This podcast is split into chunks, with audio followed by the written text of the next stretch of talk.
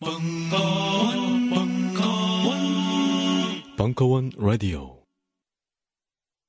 방송 시작하기 전에 한마디만 하겠다.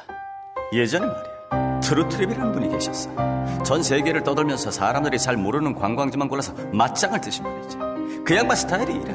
사람들 앞에 딱 서면 말이야. 너 고객이냐? 나 트루트립이야, 트루트립. 그리고 고객 역사를 딱 잡아. 자꾸 그냥 들이미는 거야, 무조건. 영화와 소설에 나왔던 거기, 바로 거기를 무조건 들이미는 거야. 사람들 입 딱 벌어질 때까지. 여행 많이 해본 사람들하고 맞짱 뜰 때도 마찬가지야. 딱 나타났다. Hey, traveler? You, you 존나 traveler? 나 트루트립이야. 그냥 걸어가. 뚜벅뚜벅 걸어가서 물어봐. 너, 너, 너, 너 오로라 보러 가봤어? 오만과 편견의 주인공들이 연애질하던 곳 가봤어? 시네마 천국의 토토가 몰래 야동 보던 거 가봤어? 딱 멱살 잡아. 이러면서 또 존나게 들이미는 거야. 무조건 비, 비, 비, 비, 비행기 타고 떠날 때까지. 트루트루 트루트립 시네마 천국 오만과 편견 러브 액츄얼리 맘마미아 영화와 소설 속 낭만으로 여러분을 초대합니다 테마가 있는 낭만 여행 공작소 트루트루 트루트립 진짜 여행 검색창에서 트루트립을 검색하세요 You 존나 traveler? Traveler? 나 트루트립이야.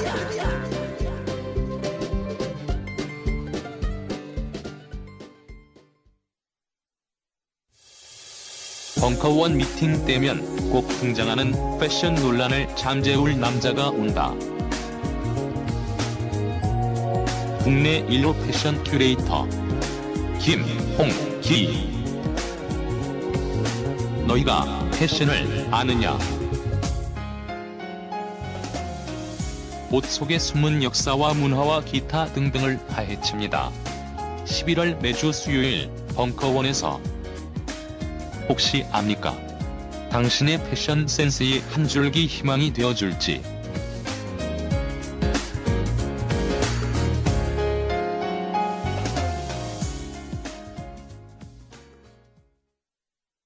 벙커원 특강은 평산네이처 아로니아진, 포켓 EBS와 함께합니다.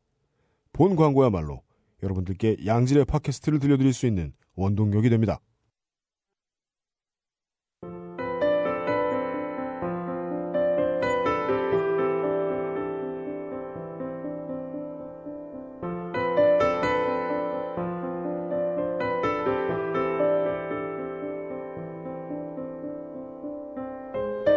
고혜경의 나의 꿈 이야기 다섯 번째 시간 나의 뜻과 신의 뜻 사이에서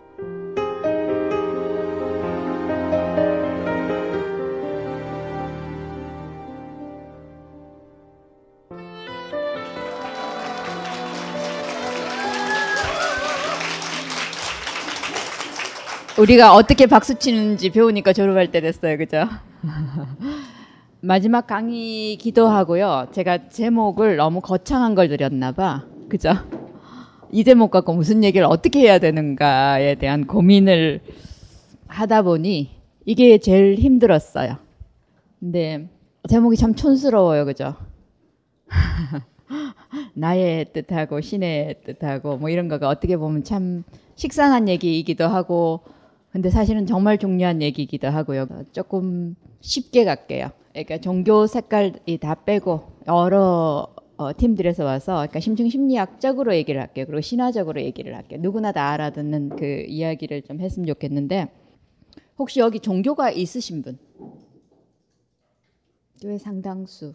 나는 무신론자다. 그, 그 얘기 하던데요. 어, 저희 선생님 중에 한 분이 매튜 박스 신부님이셨는데 이 신부님이 그러세요. 그 미국 사회에서 무신론자다라는 거는 나는 반기독교 주의다. 그죠? 무신론이라는 의미도 참 여러 가지 있어요. 그죠? 그러니까 소위 말해서 우리 심리학에서 얘기하는 이 무의식의 힘이라 그러나 이거를 믿고 우주나 아니면 나란 존재 자체가 그냥 물질에서 왔다가 물질로 가버린 아무거가 아닌 게 아니라 거기에는 어떤 의미가 있다라는 거를 인정하는 사람을 무신론자라고 얘기할 수 있을지 잘 모르겠어요. 어, 근데 분명히 정말로 그런 게 없다. 얘에 대한 얘기는 아니에요. 그런 면에서는 좀 종교적이고 또 동시에 종교적인 색채를 어떻게 안 띄고 그 얘기를 할 것인가가 제 고민이었습니다. 그 이야기로 시작할게요. 이야기가 언제나 재밌어요. 그죠? 우리 그 당군 신화 보면요. 시작이 어떻게 됩니까? 환웅이 하늘에서 지구를 이렇게 내려다봤더니 그때 당시에 지구라는 말은 없었지만 여기가 참 사람 살기 좋겠다. 그래갖고 하늘에서 이렇게 내려와요. 그래서 거기 어, 신단수를 심고 어, 고조선을 건설을 해요. 그, 그런데 하늘에서 내려왔어라는 얘기도 있지만 또 동시에 옛날 옛날 이야기들 보면 우리 굉장히 친숙한 얘기예요. 제주 신화인데 어느 날 하늘에서 하늘에 뭐 옥황이기도 하고 무슨 왕이 하루는 땅으로 내려와 갖고 땅에 있는 총명 부인 그죠 돼지모 비슷한 여자하고 하룻밤을 잤어. 그리고 해가 밝아오니까 주그 집에 갈라 그래. 그래갖고 이 여자가 아니 어젯밤 우리들이 한 일로 그 시간에 자궁 속에서 싹 튼다면 우리 아이가 태어나면 애비가 누구냐고 물었을 때 내가 뭐라고 대답해야 되겠어요?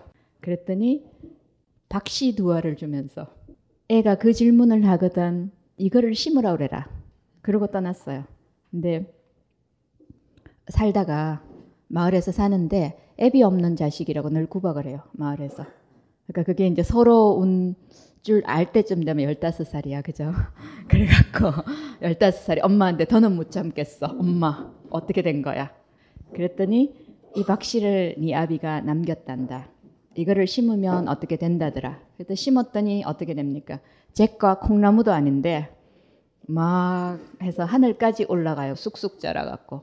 그거를 타고 올라가서 아버지를 만나고 어쩌고 어쩌고 나중에 돌아와서 그러니까 어머니가 그 명예 회복을 다시 시켜줘요. 전형적인 그 영웅의 드라마예요.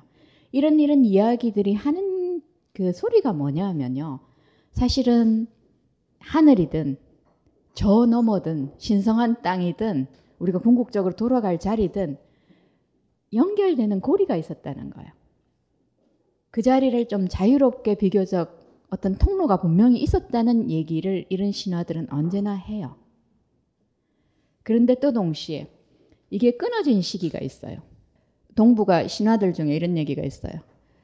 옛날에는 하늘하고 땅이 굉장히 가까웠는데 하늘하고 땅이 너무 가까우니까 인간들이 맨날 하늘에 와서 놀기만 해서 이 게으른 인간들을 하늘의 왕이 봐, 봐줄 수가 없어. 참을 수가 없어 갖고 씨앗을 좀 주면서 제발 땅을 개간해서 먹고 살아라. 그래갖고 땅으로 내려보내요. 근데 이 하늘의 왕 말을 잘못 들었는지 아니면 그렇게 듣고 싶었는지 어겼는지는 모르지만 이 왕이 3일에 한 번씩 밥을 먹어라 라고 얘기를 했는데 잘못 들었는지 어쩐지 하루에 세 번 밥을 먹어갖고 똥을 너무너무 많이 누니까요. 지상에 똥 냄새가 너무 그득해갖고 하늘이 올라가 버린 거예요. 더 멀리. 그래갖고 자동적으로 이 연결된 고리가 끊어졌단다. 뭐 이런 거. 어쨌거나 우리가 아는 이 세상, 어쩌면 우리가 아는 내 존재, 이 이상의 소위 말하는 저 너머, 그게 천상이든 뭐 지하든 뭐 어디든 이어도든 연결하는 고리가 있었고 거기를 자유롭게 우리가 왕래를 했었는데 어느 시점에서는 이게 끊어졌다는 이야기예요. 그러니까 신화가 뭐냐면요. 우리가 가장 고민하고 알고 싶고 한 그런 거에 대한 궁극적인 질문들에 대해서 우리가 던, 인간이 던지는 궁극적인 질문에 대해서 고 문화권이 나름의 최상의 답을 찾아놓고 설명하는 방식이 신화예요. 그러니까 모든 신화의 근본적인 얘기는 우리는 어디서 오고서 어디로 갔고 가고 그제 삶이란 어떤 의미가 있는 것인가 모든 신화는 공통적으로 그 얘기들을 하고 있습니다. 근데 굉장히 중요한 자리를 차지하는 것 중에 하나가 세계 어떤 자리에도요. 이 하늘길이나 그러니까 다른 식으로 우리 지금 하고 있는 방식으로 얘기를 하면 이게 무의식하고 연결되는 이 통로 같은 게 열려 있었다는 거예요. 그런데 분명히 이 사람들은 똥을 너무 많이 넣어서 그렇게 됐다라고 얘기를 하지만 어쩌면요 이 말이 되게 말 되지 않습니까? 현대인들이 어떻게 보면 너무 많은 거대한 이 그 똥적인 짓거리들을 하고 있느라고 너무 바빠갖고 어쩌면 이 하늘길하고 완전히 단절되고 지금 우리는 어쩌면 그 감각조차도 잊어버린 게 아닐까라는 생각을 하면요. 이 단순한 은유적인 표현 자체가 우리하고 무관한 얘기는 아니에요. 그죠? 그러니까 신화가 이 신성한 의미 같은 거를 잃어갈 때요. 그리고 신화가 을의 형태로 표현되는 것이 그 이게 신화를 행동으로 뭐 몸짓으로 표현해낸 게 의뢰예요. 신화는 의뢰의 텍스트예요. 근데 신화가 신성한 의미를 잃어갈 때 아이들 동화로 들어가는 것 마찬가지로요. 또그 의뢰들이 신성한 의미를 잃어갈 때 아이들 놀이로 많이 전환이 돼요. 그러니까 소위 말해서 사방치기 뭐 이런 것들 있잖아요. 그게 옛날에 소위 말해서 그리스에서 미궁이라고 하는 얘기 있잖아요. 그런 거하고 다 연결된 얘기예요. 그래서 그러니까 잭과 콩나무 이야기가 거인들한테 올라갔다가 황금알을 낳는 거위를 훔쳐갖고 부자로 잘 사는데 거인들이 그거를 받으러 올라 그러기 때문에 콩나무가 만들어낸 줄기를 잘라버리죠. 그죠? 그러니까 동화에서도 마찬가지고요. 이 축에 대한 얘기, 이 수직으로 연결하는 저 너머의 세계하고 연결하는 이 축에 대한 얘기는 신화든 동화든 어디든지 이렇게 여러 그러니까 인류 문화 정신적인 유산 속에 그러니까 공고하게 자리를 잡고 있다는 거예요. 그 이 하늘줄을 똑같은 개념은 아니지만요. 그럼에도 불구하고 그러니까 심리학적으로 표현하면은 소위 말해 에드워드 에딘, 에딘저라는 그 융 어, 분석가가 있습니다. 그분이 만들어낸 용어예요. ego self 축이라고 얘기를 해요. ego라는 게 뭐냐니까 융 심리학에서는 ego라는 게 우리가 지난번에 봤던 빙산에서 윗부분의 그 의식이라는 부분을 에고라 그래요. 그런데 의식이 있고요. 그 밑에 빙산에 어마어마한 뿌리에 그 무의식이 있어요. 그죠? 의식의 중심이 있고요. 무의식과 의식을 전체를 통틀어서 인간 정신의 핵심 중심이란 부분에 그 셀프라는 어, 얘기를 합니다. 그러니까 이고를 다른 어, 이미지로 표현하면요. 이고란 기본적으로 네네네네네네네 싫어 좋아 뭐 애들 어, 자아 발달할 때 그런 얘기 하잖아요, 그죠? 그래서 내가 남하고 얼마나 다르고 내가 좋아하는 게 뭐고 싫어하는 게 뭐고 이런 구분, 식별 뭐 이런 것들이 이고의 활동이에요. 그래서 이게 그 은유적인 이미지로는 이고를 아이의 땅이에요. 나, 나, 나, 나. 그래서 아일랜드라고 해요. 섬처럼 표현해요. 그래서 이 섬은 바다에 있지만 고립되어 있는 존재예요. 내가 생각하는 나란 여기 계시는 여러분하고 나하고 의식적인 차원에서는 완전히 분리되어 있는 걸로 생각을 하잖아요. 근데 정말로 우리가 완전히 분리된 존재일까? 그러니까 무의식 차원에서는 한국 사람이란 이 시대를 함께 살아가는 존재로 특별히 이런 자리에서 함께 있는 뭐 수많은 뭐뭐로 이렇게 다 연결이 되어 있어요. 근데 이 의식과 무의식의 이 중심이라는 셀프 자체는요. 그냥 의도와 의미가 없는 게 아니에요. 셀프는 언제나 목표가 있습니다. 그게 우리가 온전해지고요. 소위 말해서 뭐 자기 실현을 하고요. 아니면 그 개성화를 이루고 그거를 목표로 하고 있습니다. 그, 그 방향을 향해서 언제나 이끌어가요. 또 이 셀프라는 거는요. 우리말로 자기라고 번역을 합니다. 근데 이게 자기 조절적이에요. 우리 내면에 있는 수많은 갈등들, 모순들, 이런 상황들을 사이에서 평형을 유지하려는 기능 자체가 있습니다. 그 예를 드릴게요. 이런 소리가 굉장히 어, 추상적으로 들려요, 그죠? 예를 드릴게요. 어떻게 이게 등장을 하는가라는 얘기. 그 용 제자 중에서 본 프란츠라는 소위 말해서 용 심리학의 사무라이라고 할 수 있는 그 냉철한 분이 계십니다. 근데 그분 창조신앙가 그 책에 보면요. 그런 대목이 있어요. 아주 아주 심각한 정신질환, 그러니까 뭐 분열 뭐 이런 분이에요. 근데 주변의 모든 사람들이 이 사람을 정신병원에 감금을 시켜야 된다. 의사들이. 그런데 무슨 이유인지 모르겠지만 본 프란스가 병원에 입원시키고 그런 처리하기 전에 내가 그 사람 한 번만 보게 해줄래라고 얘기를 해요. 그래갖고 봤는데 만났는데 마주 앉았는데요. 소통이 전혀 안 되는 거예요. 이 사람 정신이 너무 멀리 가 있어 갖고 어디 한 군데 이렇게 연결될 수가 없는 거예요. 무슨 얘기를 해도 반응도 없고 눈 뭐 움직임도 없고 뭐 그냥 저 멀리 가 있는 사람이에요. 그래갖고 한참 얘기를 시도하다가 그러면서 갑자기 나온 얘기가 도대체 이런 상황에 꿈도 안 꿔요. 이렇게 그 소리가 나온 거예요. 그랬더니 갑자기 이 사람이요. 뭐라 뭐라 그러는데 분명한 단어 하나는 알 그리고 어머니와 딸이라는 단어가 나왔어요. 봄프란츠가 그 소리를 듣고 막 신바람이 나갔고요. 막 뭐라 어쩌고 저쩌고 이렇게 데미테르 벨소판의 신화를 다 얘기하고 어쩌고 저쩌고 그랬어요. 그런데 뭔지는 모르지만 무슨 일이 일어났는지는 모르지만요. 이 사람이 그때부터 봄프란츠를 만나기 시작하고요. 차츰차츰 열기 시작하고요. 이 작업이 이루어지기 시작하는 거예요.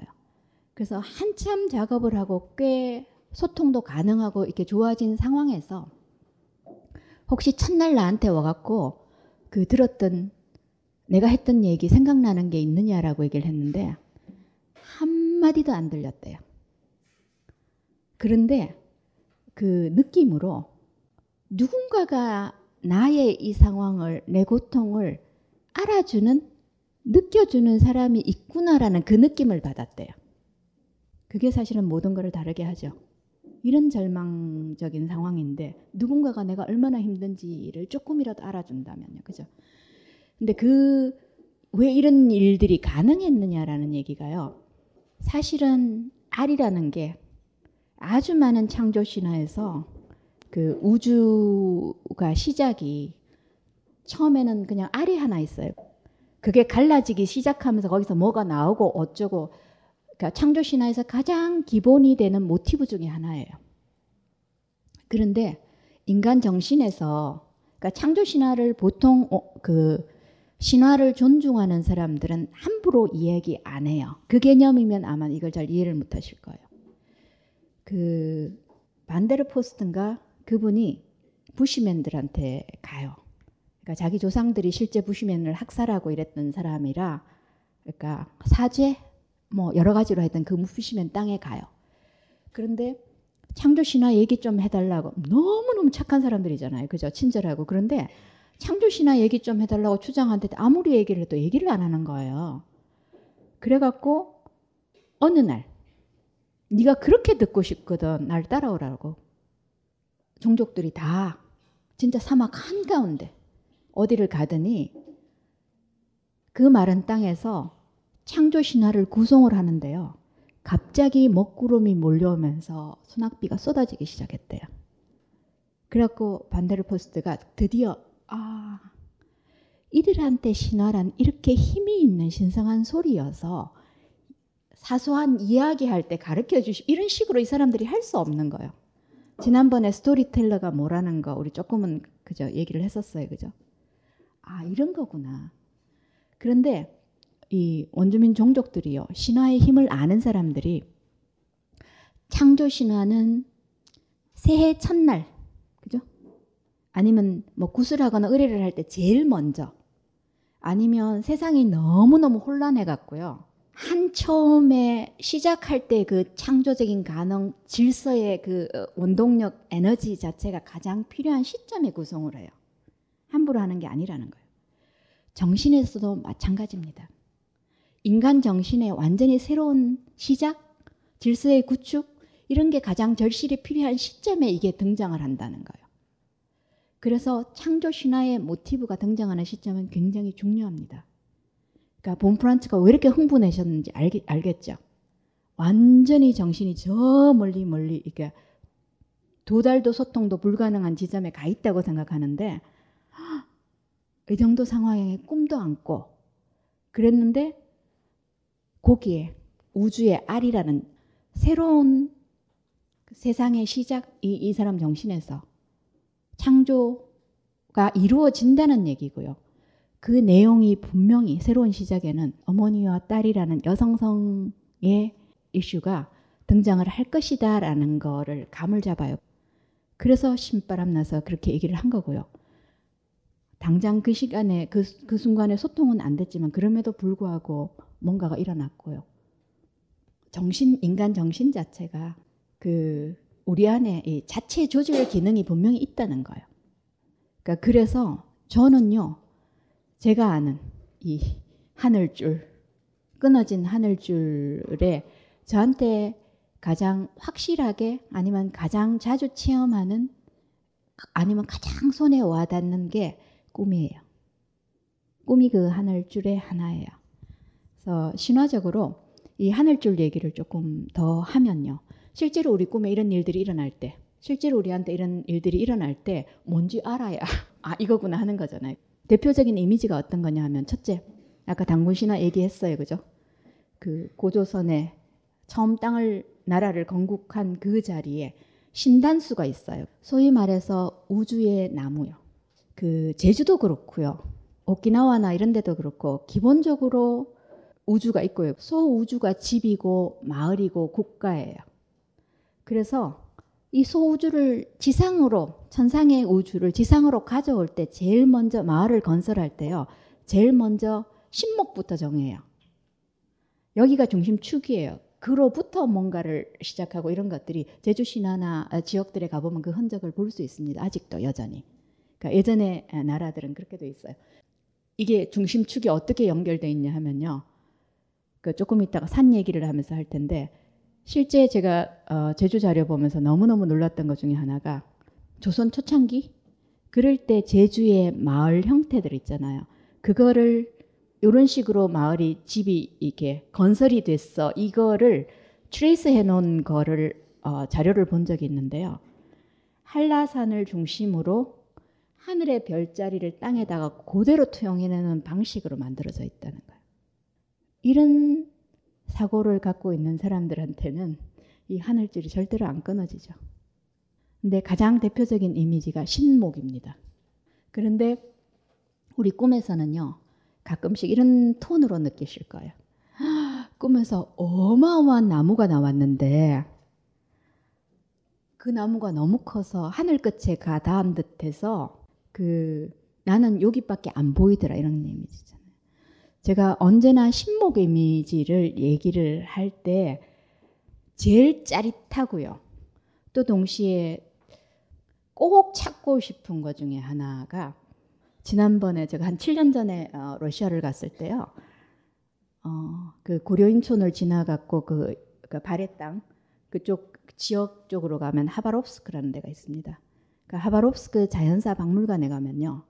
한쪽 구석에 어, 너무너무 거대한 신화 글쎄 신화적으로 이보다 더 발달할 수는 없어라는 고도로 신화적 상상력이 뛰어난 사람들의 유물들이 몇 개 거의 버려지듯이 처박혀 있어요.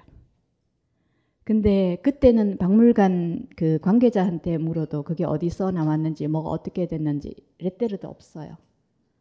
근데 여전히도 거기를 가는 이유 중에 하나는 이 종족들을 어떻게 만날 수 있을까가 저한테는 되게 꼭 했으면 좋겠는 거 있잖아요. 그러니까 이렇게 뛰어난 사람들 이 인디안 종족이 누구인지가 너무 알고 싶은데 그 중에 하나 그 자료 중에 하나가 뭐였냐면 그 나무 자체를 통째로요 그대로 그러니까 뽑혀져서 말려져서 이런 거 있잖아요. 그게 이 구석에 어디다가 한 군데 이렇게 탁 씌워놨어요. 근데 이 나무가 어떻게 돼 있냐 하면 뿌리채 뿌리 있는 데서 이렇게 올라오는 아랫둥치 있죠. 거기에 뱀이 이렇게 걸려져 있어요. 그리고 조금 더 올라오면요 도마뱀이 그려져 있어요. 조금 더 위쪽에 딱 사람 눈이 이렇게 딱 닿을 지점에요. 희미하게 나면 사람 얼굴이 각이 돼 있어요. 그리고 줄기가 이렇게 뻗쳐 나가는 자리에 새가 각인돼 있어요. 요게 무슨 얘기냐 하면요. 이 신목이란 뱀이 왔다 갔다 하는 지하 세계와 이 지상과 새가 왔다 갔다 할 때 하는 저 천상과 이거를 연결하는 삼계를 이어주는 중심축입니다라는 신단수라는 얘기를 하고요. 그 마스크라는 것 자체가 삼계를 연결하는 이 자리에 내가 신이고 내가 너희들을 언제나 다 지켜보고 있을 것이다 라는 선언이에요. 신목을 그 의미를 이보다 자세하게 설명해 주는 자료는요. 어느 책에도 제가 본 적이 없어요. 그게 신목의 의미예요. 그래서 꿈속에서 소위 말하는 이런 세계 나무라고 하는 우주의 중심축이 되는 이 나무 이런 게 꿈에 등장하는 것도 하나의 그 하늘과 땅을 연결하는 축이고요. 또 우리가 성서나 이런 거를 통해서 자주 알게 되는 이 축이 뭐냐면요. 사다리. 그죠? 야곱의 사다리 이런 거 유명하잖아요. 하늘하고 연결하는 요 이미지도 꿈속에 등장을 합니다. 끝간 끝간 끝 끝이 안 보이는 올라만 올라만 가는 이, 이 사다리 같은 것도 그대로 등장을 하고요. 또 사실은 십자가다요. 가장 기본적인 이 우주의 중심축의 한 부분이에요. 그 삶과 죽음, 사자의 땅과 산자의 땅과 아니면 천상과 그 모든 것을 초국한 이 모든 것들을 다 간, 간직한 게 십자가 이미지예요. 그리고 일시적으로요. 회오리바람 아니면 온천 같은 데서 왜 분수처럼 땅에서 쫙 물이 올라오는 거 있죠. 소위 말해서 가이저라 그러는 거. 그런 것도 이 수직의 축 세 개를 연결하는 것이고요. 그 다음에 우리가 잘 아는 거예요. 옛날부터 우리가 지금 산악국가잖아요. 그죠? 한국 땅에서 가장 신성하게 취급했던 것 중에 하나가 산이에요. 산이 왜 그렇게 중요하냐 하면요.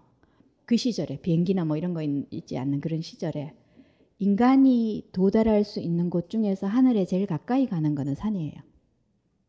기본적으로. 그래서 태산이라는 의미요.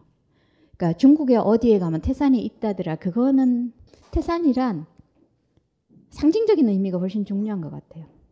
그 거대한 곧 하늘에 닿을 듯한 높은 산을 의미하는 거고요. 그리스의 올림푸스 산도 마찬가지예요.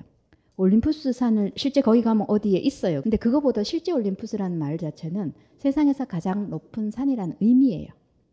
제가 처음 꿈 배울 때 우리 선생님한테 어, 처음에 저희들이 이제 꿈 작업하거나 뭐 하면 언제나 꿈에 대해서 그 처음에 이제 이 서로 소개할 때 처음 만남 이렇게 할 때 가장 자주 꾸는 꿈이 뭐야 뭐 이런 비슷한 것에 대해서 간단히 얘기를 하는데 제가 지금 생각하면 참 우스운데 그 제일 처음에 아마 꿈 시간에 그랬던 것 같아. 나는 에베레스트 산에 갈 거야. 근데 우리 선생님 막 웃으셨어요. 근데 그때 왜 웃는지도 몰랐어요. 그러니까 그 태산에 소위, 소위 말해서 인간이 갈 수 있는 하늘에 제일 가까운 자리에 가고 싶다라는 어떤 욕구에 대한 표현이기도 하고요. 제가 계속 그러니까 위로 위로 위로 우리가 하늘 그러면요. 특별히 기독교 쪽에서 우리들한테 깊이 인식시켜 준 것 중에 하나가 뭐냐면요. 위로 가는 건 좋은 거고 아래로 내려가는 거는 나쁜 것처럼 생각하는 어마어마한 착각. 아니에요. 지난번에 한번 말씀드렸을 거예요. 위로 높이 올라가면요. 아래로도 깊이 내려갑니다. 산이 높으면 고기 깊어요. 그죠? 그래서 꿈속에서 내가 동굴과 산, 산 꼭대기로 올라가는 길이 나왔을 때 어느 길을 택하는가는 중요하지 않습니다. 어느 쪽도 한쪽을 택하면요. 두 길은 결국에는 만나게 돼 있습니다. 우리 우리 우리 생각으로는 가능하지 않는 얘기지만 꿈에서는 어, 그렇습니다. 그러니까 그게 우리가 위는 좋고 아래는 나쁘다고 얘기를 한다면요. 만일에 저희 우주론 공부할 때 우리 선생님이 우리들이 한 번씩 이렇게 상상해 보라고 이제 말씀해 준 얘기 중에 어, 아주 너른 어, 초원이나 이런 데서요. 밤중 한밤중에 양 팔다리를 쫙 벌리고 누워 갖고요. 하늘을 바라보면서 내가 내 등으로 지구를 업고 있다고 한번 상상해 보라 그래요. 내가 내 등으로 지구를 업고 있으면요. 우주 공간에서 내가 위를 봅니까? 아래를 봅니까? 위와 아래라는 거는요. 3차원적인 공간에서만 있는 얘기예요. 그래서 그러니까 위나 아래냐 우리가 생각하는 식으로 꿈속에서 아래층으로 내려오더라 뭐 이러면은 어머 어떡해 그죠 위로 가야 좋은 거지 그런 건 아니라는 거야. 그러니까 결국에는 이 수직의 통로는 언제나 통, 위로 가는 건 아래로 가는 건 한 통로예요. 그 다음에요. 그 원주민들한테는요. 조상도 바로 이 하늘끈이 될 수 있습니다. 제가 조상이라 그래갖고 우리 아버지, 할아버지 요 차원 말고요. 그 아버지, 아버지의 아버지, 아버지의 아버지, 아버지의 아버지 시작으로 이렇게 거슬러 올라가는 조상들이요. 그 신화적인 상상력을 갖고 있는 사람들한테 혈연 조상이든 영적인 조상이든 이 두 가지는 구분이 없어요. 똑같아요. 제주도 가면 둘 다 할망 하루방이라고 그래요. 이 뿌리 의식이요.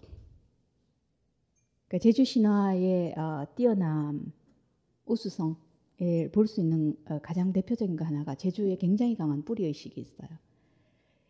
제주에서 구판을 벌이면요, 이 신단수를 상징하는 이 삼천백맥대라는 대를 세워요. 이거 이 일을 통해 갖고 그러면 삼석을 올려요. 전 우주에 우리가 지금 이런 의뢰를 합니다라는 것을 고해요. 그리고 이 통로를 통해 갖고 신부터 잡신부터 뭐 이렇게 모논까지 다 여기 와서 마음껏 먹고 놀다가 가십시오. 다 불러내려요. 그러니까 이 축이 있고요. 그러고 나서 뭘 하냐 하면요. 날과 국, 국성김이라고 그래요. 그 태초의 우주의 시작부터 천, 천지 창조 신화부터 시작을 해갖고요. 지금 이 자리 이 순간까지를 연결시키는 긴 계보를 얘기를 해요.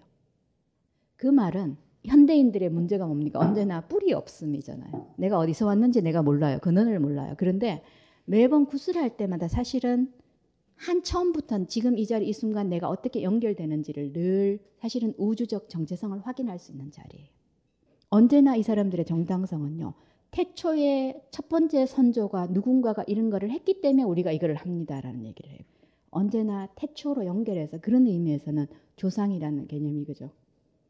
가장 근원적인 한 처음에 하늘과 맞닿아 있는 그 자리에 사람들로 연결을 하는 거예요.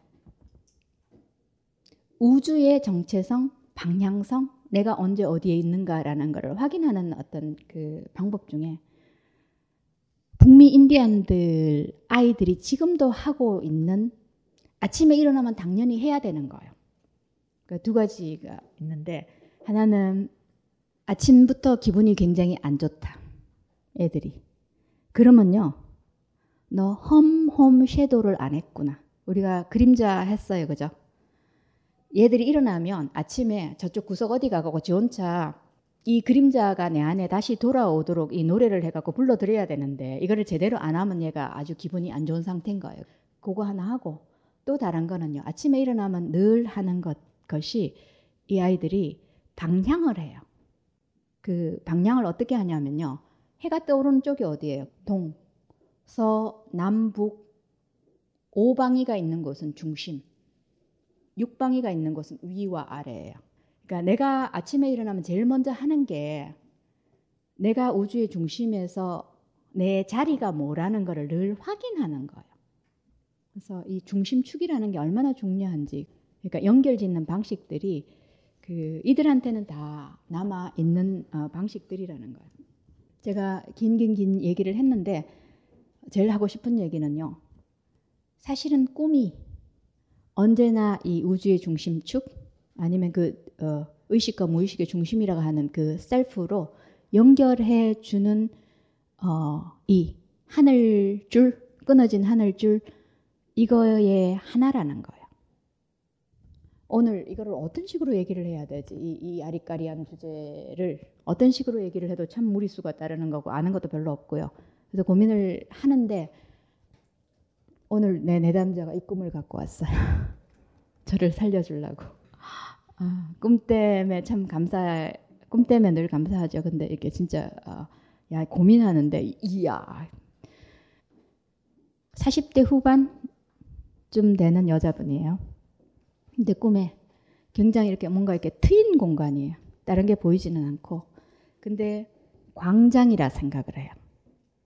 거기 사람들이 줄을 이렇게 쭉 서 있는데 한 줄 막 이렇게 일렬 정렬 이건 아니고 약간 이렇게 어, 놀이공원 같은 데 갈 때 사람들이 줄을 서 있는데도 한 줄인데도 왜 약간 삼삼오오 물이 진 듯한 이런 이제 줄이 있는 거예요.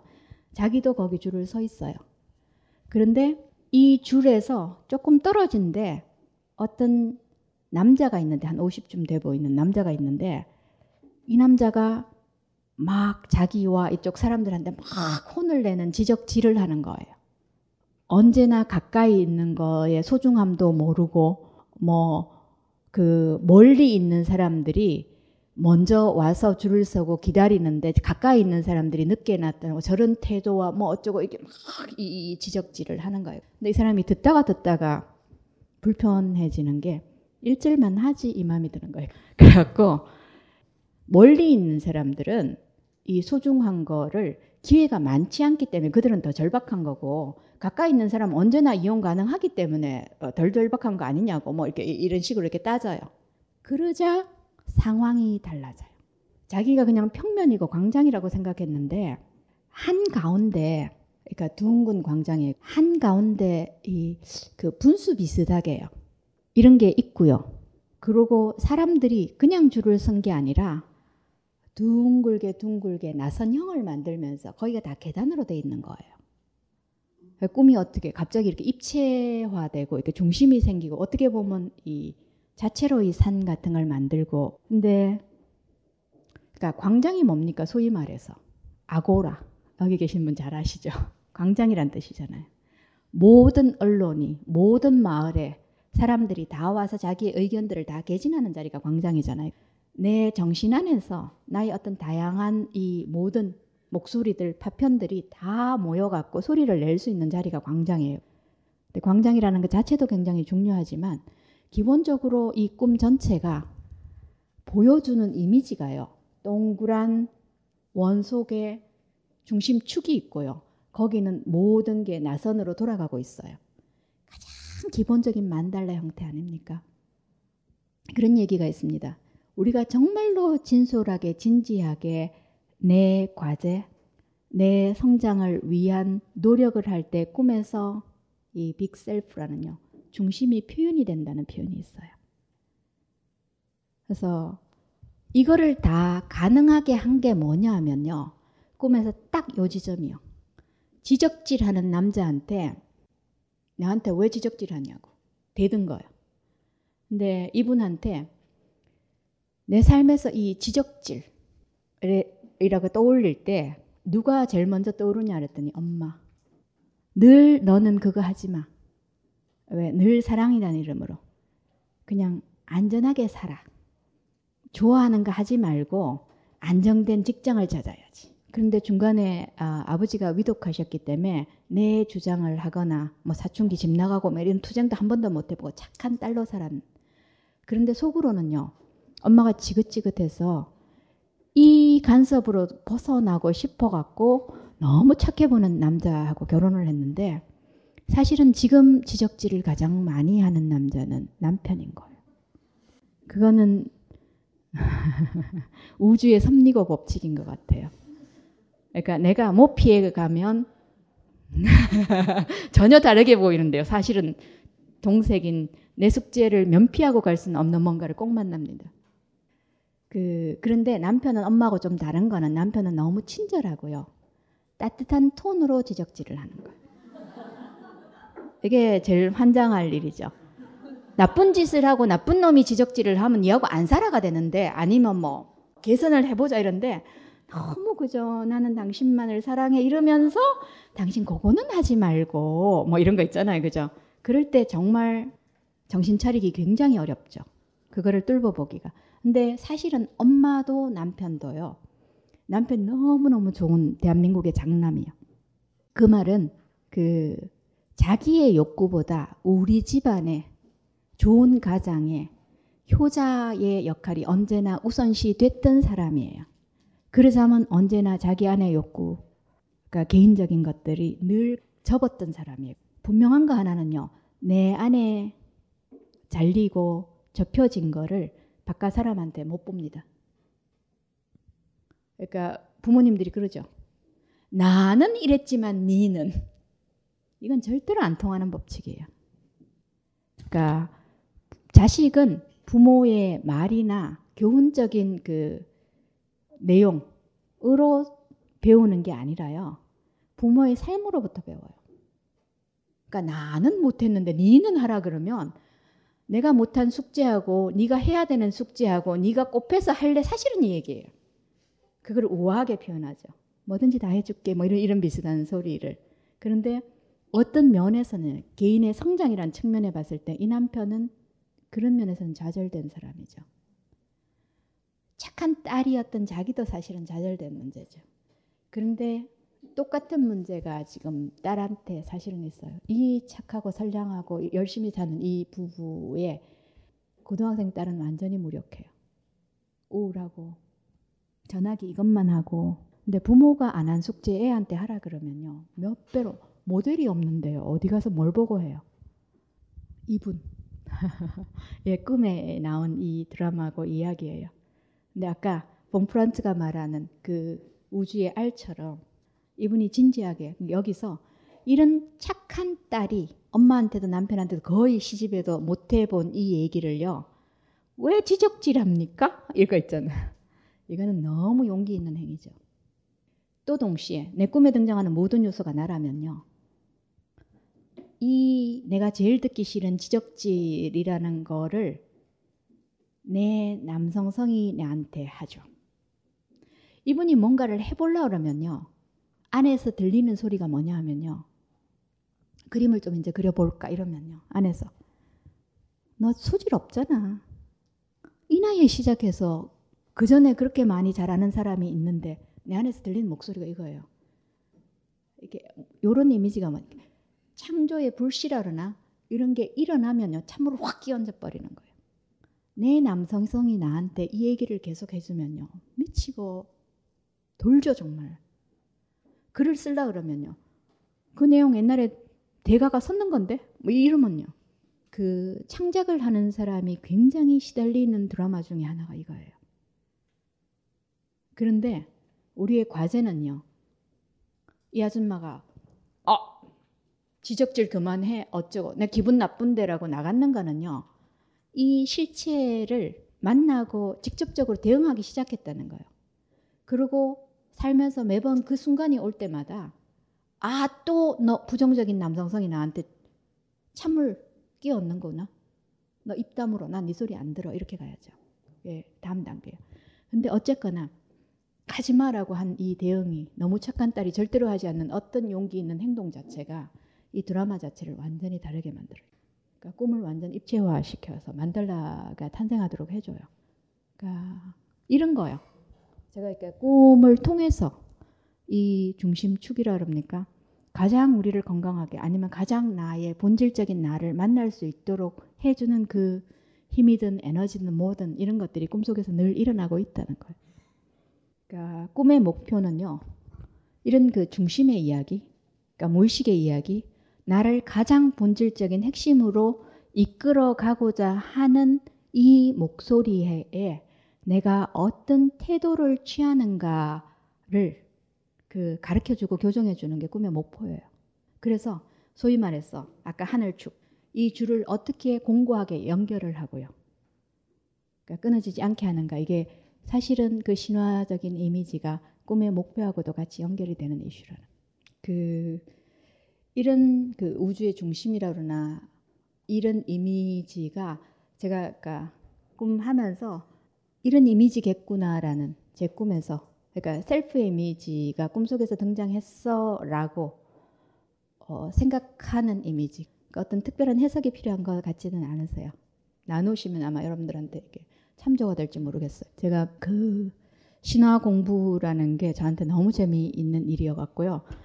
어, 공부가 재미있어서 미칠 것 같은 거 있잖아요. 그러니까 죽을 것 같은 그런 시절이 한 번은 있었으면 제 살다가 저 한국에서 공부 못했어요.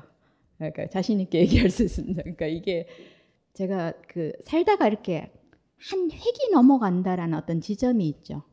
저 또래나 아니면 더 사신 분은 그 느껴지는 게 있죠. 이때가 내가 한 큰 나한테 한 주기였어. 그런 그 중에 하나가 저한테는 그 박사 2년 마치고였어요.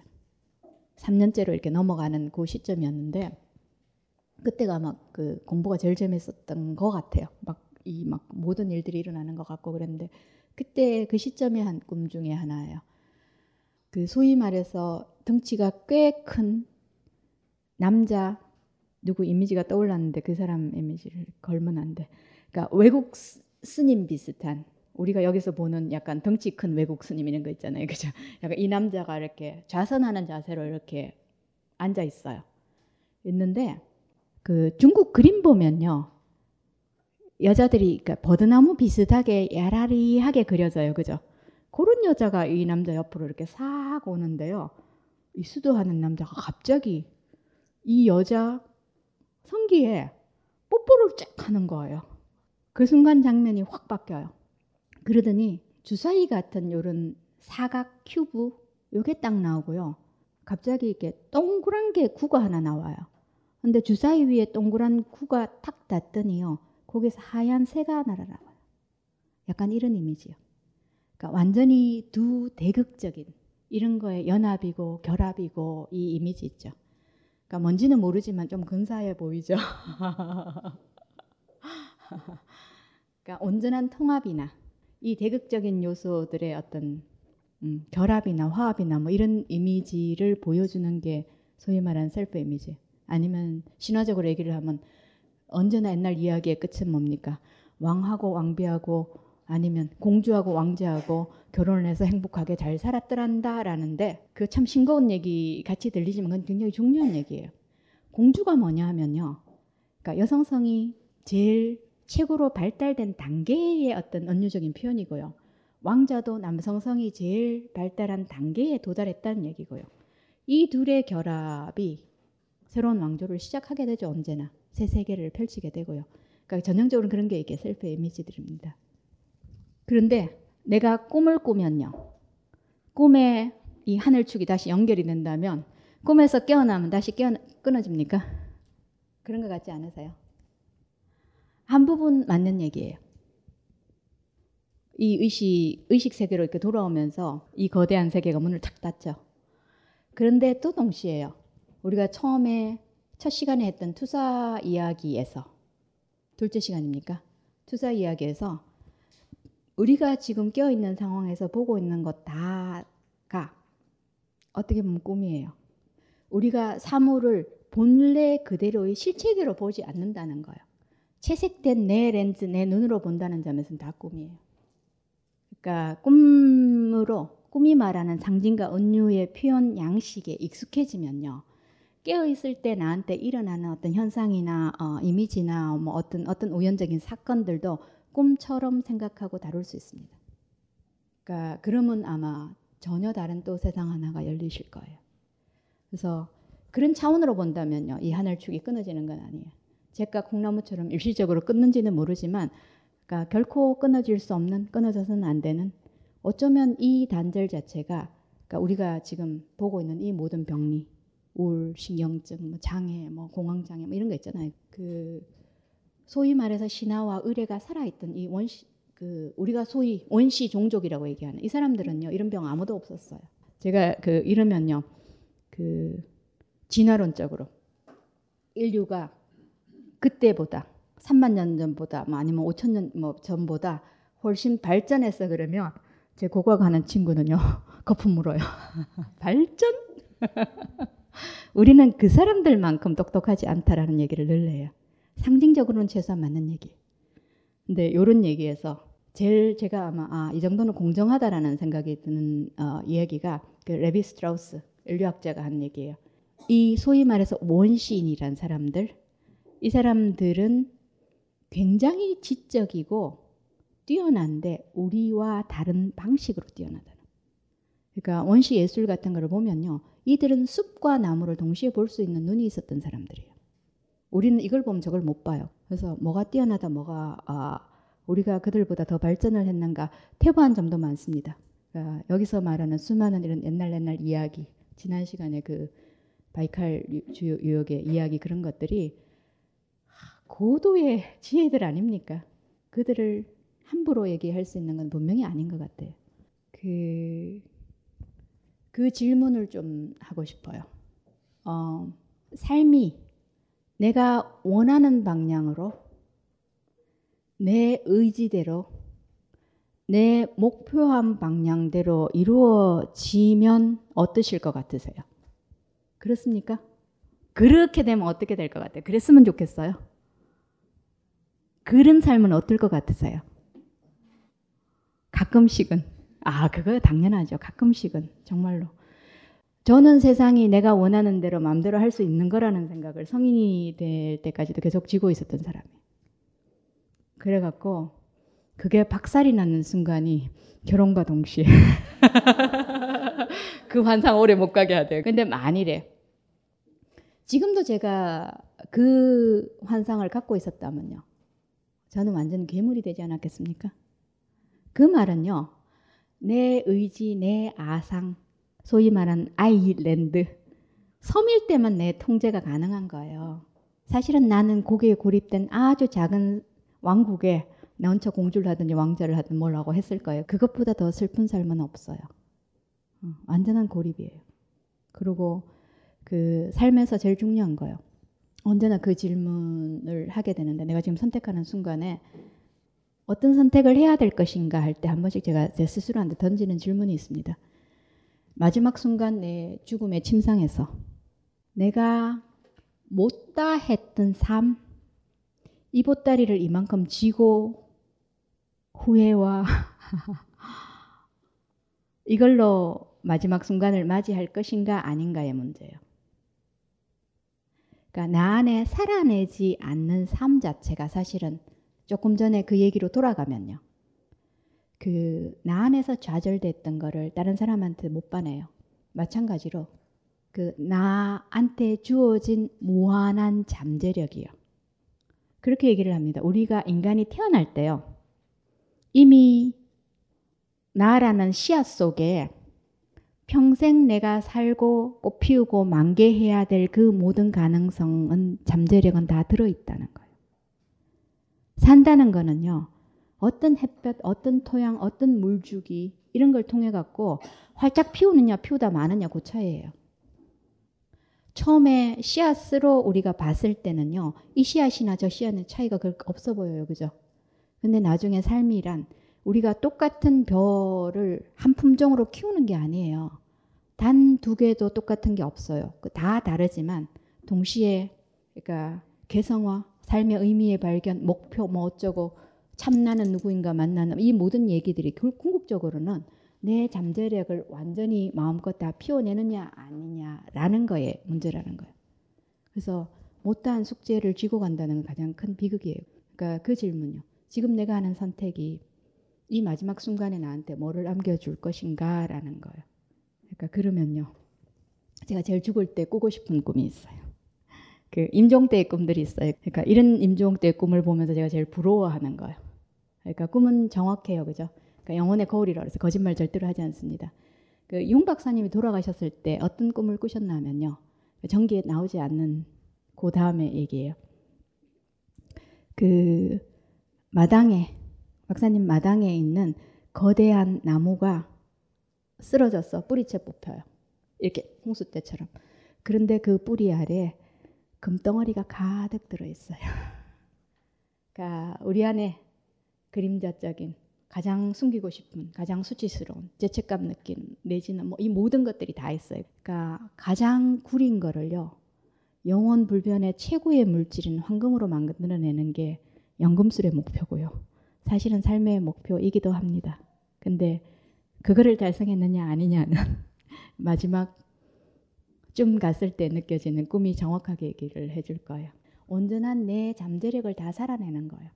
그게 나뿐만 아니라 세상을 구원하는 길이에요. 그 마치고요.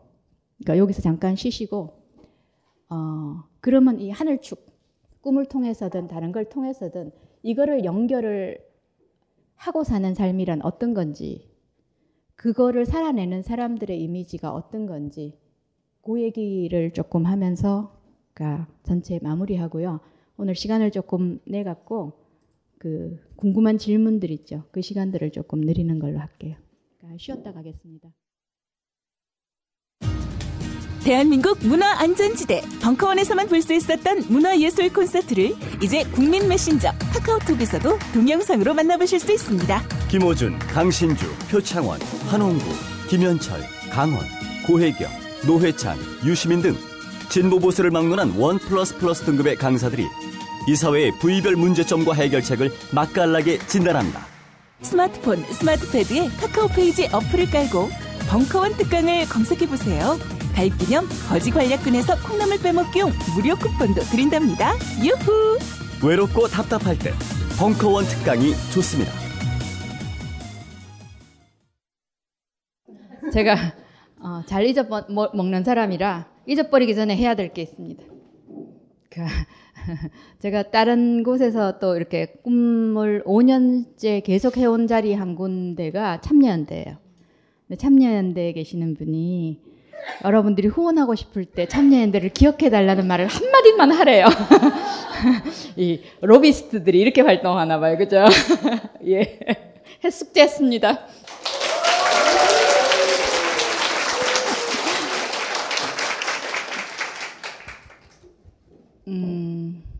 그 지금 하는 내용이나 이런 것들이요. 옛날 옛날 이야기가 어쩌고 뭐 술렁술렁 가는 것 같은데 정말 어렵죠.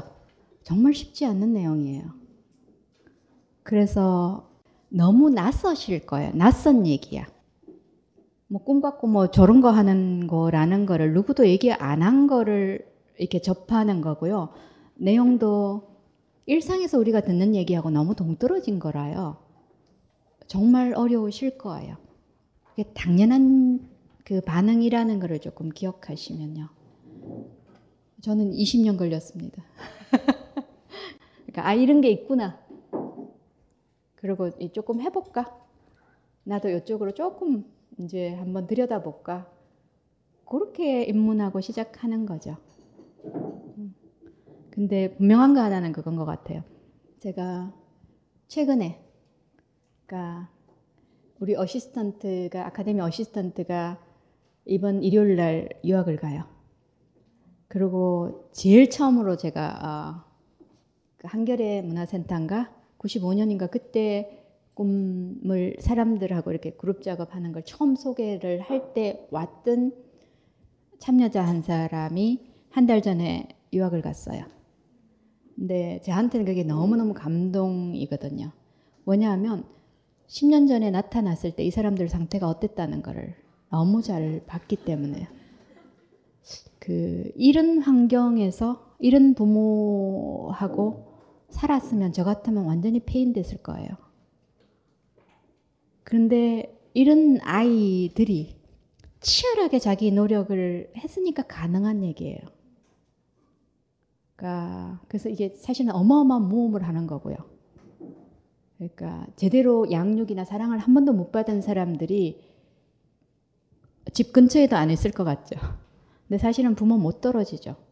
받은 게 없는데 그, 그나마 떨어져 버리면 어떡합니까?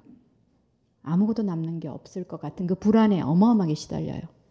근데 이 외국까지 나가게 됐다는 건 나, 저한테 너무나 아, 제가 그냥, 그냥 그 10년 동안 봐온 모습이 참 감격스럽고요. 그러니까 제가 이 얘기를 하고 싶은 이유가 내 안을 들여다보고 나한테 진솔하게 살려는 치열한 노력의 결실이 뭔가라는 거예요. 그러니까 아카데미 이렇게 하면서 2년 과정이지만 그런 느낌이 있어요. 그 처음에 이 사람들이 들어왔을 때 얼굴하고 나갈 때 얼굴하고는 완전히 달라져 있다는 거예요. 근데 우리 서로 서로가 그 변화들을 다 이렇게 나만 안 변한 것 같고 다 변하는 것 같아요. 그죠? 근데 이렇게 급격하게 사람이 탈바꿈한다거나 달라질 수 있는 그 농축된 자리라 그러나 삶에서 어떤 다른 작업이나 다른 방식을 통해 갖고 이 정도로 이렇게 큰 성장과 변화를 가져오는 자리를 만나기는 그렇게 쉽지 않을 것 같아요. 그래서 여러분들한테 굉장히 낯설고 생소하고 뭐 어쩌고 하지만 입문을 해보시면요. 나한테 그러니까 도움이 되는 방식인지를 조금 아시게 되실 거예요. 그러니까 그랬으면 좋겠습니다.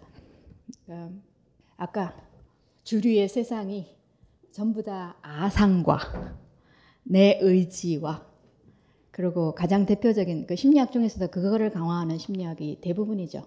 굉장히 많이 있습니다. 그 대표적인 이미지가 아마 여러분들한테 최고의 베스트셀러 중에 하나가 시크릿. 여러분 그거는 굉장히 나쁜 책이에요. 정말 굉장히 위험한 책입니다. 아시죠? 좀 생각해 보면요. 그러니까 장점은요. 그런 거를 통해 갖고 마음의 정신에 어떤 힘이 있다는 걸 아는 거는 중요해요. 그런데 소위 말해서 아이랜드 아상만 강화시켜 갖고 근원적인 이 하늘끈을 단절시키고 더 단단하게 무장하는데 에, 도와주는 거는요. 완전히 사람 망치는 길 중에 하나죠. 그러니까 내가 원하는 대로 염원하면 세상이 그대로 되더라 그러면요. 그러니까 내가 생각하는 나보다 더 큰 존재와 그 너머의 신비는 어떡하고요? 그러니까 무의식의 세계의 소리를 듣는다는 거가 그러니까 셀프하고 연결한다는 얘기가요. 나보다 더 큰 나, 아니면 우주의 신비, 뭐 이런 섭리, 이런 쪽하고의 연결을 통해 갖고, 그러니까 나라는 세계를 끝없이 이렇게 확장하고요. 어떻게 보면 굉장히 적극적으로 수동적이 되는 거예요. 그러니까 융이 그렇게 얘기를 합니다. 우리 삶의 초반부에 그 만, 만 아홉 가지, 한 오십 가지, 요 지점을요, 결국에는 나, 나, 나, 자아, 의식, 이 세계를 강화하는 시기고요. 그러니까 나의 일, 관계, 외부 세계 의무, 뭐 이런 쪽을 초점을 맞출 시기고요. 요 전환점이 거의 소위 말하는 중년의 위기예요. 그러면서 삶의 후반부는요, 이 좁은 섬나라의 나를 열어갔고요. 점점 더 근원적인 이 전체하고의 그 소통이라 그럽니까? 그 메시지를 듣는 이 과정. 그게 삶의 후반부의 과제라고 얘기를 해요. 그래서 사실은 이 후반부 얘기를 지금 계속 하고 있어요. 그러니까 이런 얘기를 듣기에는 너무 어린 사람들도 여기 굉장히 많이 있고요. 그런데 그거를 하면 하는 방법을 조금 이미지만 드릴게요. 오래 그냥 간직하고 생각해 보시기 바랍니다. 어떤 그 홍대에 계시는 디자인 하시는 어떤 선생님이 몇 년 전에 계속 계속 한 눈을 가리라 그래갖고 그 사진을 찍은 분이 계세요. 그죠? 아시죠? 여기 아시는 분들 계실 거예요. 그러니까 저는 이 선생님이 왜 그 작업을 하는지가 되게 궁금했어요. 저도 찍혔는데, 그러니까 말을 해본 적은 없지만 뭔지는 저는 참 알 것 같아요. 그러니까 제 나름대로 이해. 그러니까 이 선생님 보고 아니야, 내그 뜻은 그게 아니라 그럴 수도 있을 거예요. 근데 제 나름대로 이해하는 이게 내 꿈이라면 뭐, 이해하는 바는요. 그러니까 우리가 한 눈은 밖을 향하고요. 다른 눈은 안을 향했을 때 어느 것이 진짜 세상을 보는 눈일까? 내지는 약간의 어떤 저는 이런 의미로 그 작업을 하지 않을까라는 생각을 했어요. 그러니까 제 친구가 그 자기 고양이로 시를 쓴 친구가 있었는데 고양이가 눈 하나가 이렇게 상처를 입어갖고 이렇게 애꾸 눈이에요. 그래갖고 그 시의 이야기가 그거예요. 얘가 세상을 보는 눈은 이 애꾸는 이쪽으로 보는 건지 이쪽으로 보는 건지 뭐 이렇게 시를 그런 식으로 쓴 게 있어요. 그러니까 요거를 조금 더 우아한 버전으로 가면요. 소위 말해서 이렇게 기독교의 성화라는 거 있죠. 아이콘들. 그러니까 동방에서는 동방 종교의 쪽은 훨씬 발달했고요. 그러니까 서방 캐톨릭 쪽은 덜 발달했지만 그럼에도 불구하고 이 성화들을 잘 보시면요. 성모님의 눈 자체가요. 눈동자가 한 곳을 응시하지 않는 거가 종종 발견하실 수 있으실 거예요. 사시도 아니고요. 눈이 근데 이거는 잘못 그렸어 한 거는 아니에요. 그러니까 저는 성화 보면 그러니까 지난번에 러시아 가서도 정교 애들 얼마나 많습니까? 돌아다니면서 눈 찾는 거죠. 근데 드물지만 분명히 있습니다. 한 눈은 여기를 향하고요. 초점이 동공이 한 눈은 안쪽으로 들어가는 눈이에요. 그러니까 이게 이미지지만 온전한 삶, 이 두 세계를 다 연결해서 사는 삶의 이미지, 우리가 가져야 될 시각을 은유적으로 표현해주는 이미지가 저는 이건 것 같아요. 그래서 또 다른 이미지로 얘기를 하면요. 호주의 원주민들, 꿈세계하고 가장 관련이 있는 사람들이에요. 소위 말해서 꿈세계, 꿈의뢰 이런 것들이 가장 발전한 사람들이에요. 근데 그 종족의 추장들이나 이런 사람들이 그 신의 음성을 전하거나 이럴 때는 한 다리 들고 내가 지금 하는 메시지는 하나는 이 땅에 기반을 두고 있지만 다른 하나는 다른 세계에 기반을 둔 이야기를 한다니까. 내 몸 자체가 사실은 그 신목의 역할을 하는 거예요. 그런 이미지요. 우리의 태도나 자세는 그러니까 무의식을 존중한다는 얘기는 그러니까 그런 이미지로 살아간다는 거예요. 내가 깨어 있을 때의 세상 이것만이 전부가 아니고요. 사실은 그 안쪽으로 내가 잘 때 일어나는 이 세계가 어마어마한 세계라는 거예요. 이 두 세계를 어떻게 만나고 어떻게 연결하고 사는가. 근데 그렇게 그렇게 세상을 복잡하게 근데 사실은 두 세계를 연결하면 더 훨씬 더 단순해집니다. 이렇게 헷갈리지 않아요. 훨씬 더 선명해집니다. 그리고 방향성도 훨씬 명쾌해지고요. 그렇게 살았을 때 어떤 일들이 일어나는가라는 거를 제가 일생 이렇게 살아가는 저의 스승들이나 그런 분들의 이미지로 얘기를 드릴게요. 제가 신화와 꿈을 공부하게 된 첫 씨앗을 뿌렸던 분은 로버트 존슨이란 분이에요. 제가 희, 시, 위 이런 책 번역, 당신의 그림자가 울고 있다. 이 저자인데 90년 초반인가 우연하게 누가 희 책을 줬어요. 근데 이거를 읽으면서 아 언젠가는 나 내, 내가 죽기 전에 이런 공부는 좀 해봤으면 좋겠다는 굉장히 막연한 생각을 했었어요. 그런데 미국에 유학을 갔을 때도 그 생각을 안 했고요. 꿈을 만나서 꿈 공부를 좀 더 꿈을 더 잘하기 위해서 이제 박사과정을 들어갔는데 그 학교를 들어가 보니까요. 로버트 존슨이 우리 학교의 그 개공 교수인 거예요. 자기 자서전을 내고 나서 우리 학생들한테 와갖고 이제 책 얘기를 이렇게 하는데 강의를 듣는 중에 갑자기 어머 이 사람이 첫 시를 뿌렸지. 그런데 그동안은 그 생각을 한 번도 안 한 거예요. 그래갖고 노는 시간에 제가 이 자서전 그 사인 받는다고 참 내밀었는데 아우 진짜 이런 분들은 그 표현도요 평생 잊지 못할 그 짧은 시간에요 사인한다고 줄을 쫙 서 있는데 받아갖고 딱 한마디. You gave my book warmth. 네가 내 책에 온기를 줬어. 딱 이러시는 거예요. 그러면서 사인을 쫙 근데 이분이 이 책 전체에서 사실은 일생 이분이 꿈의 메시지를 들어서 모든 삶의 주요한 결정과 방향을 다 잡았다는 거예요. 내 삶의 이 시기에 이 꿈, 이 꿈, 이래서 내가 방향을 전환하고 뭐를 하고 쫙, 그게 이 사람 자서전이에요. 그 중에 한 대목이 이분이 쓰는 용어예요. 슬렌더 트레드라가 보이지 않는 가는 이 선들, 그런데 이렇게 다 연결되어 있는 이 우주에 대한 얘기를 하시는 거예요. 그러니까 이 사람도 처음에 자기 삶이 이런 식으로 풀려갈지 자기도 모르게 이 자리에 왔는데 거기에 작용하는 이 뭔가가 다 있었을 것 같은 이런 막연한 이야기들을 처음 의도로 그렇게 하진 않았을 거예요. 그죠?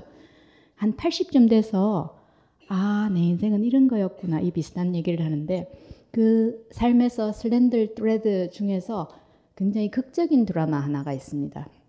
이분이 그 배를 타고 용연구소를 갔어요. 그 시절에 한 달 동안. 그 시절에 그 뭐 페니실린이 없던 그런 그런 시절이었어요. 그러니까 지금 90 넘으셨나?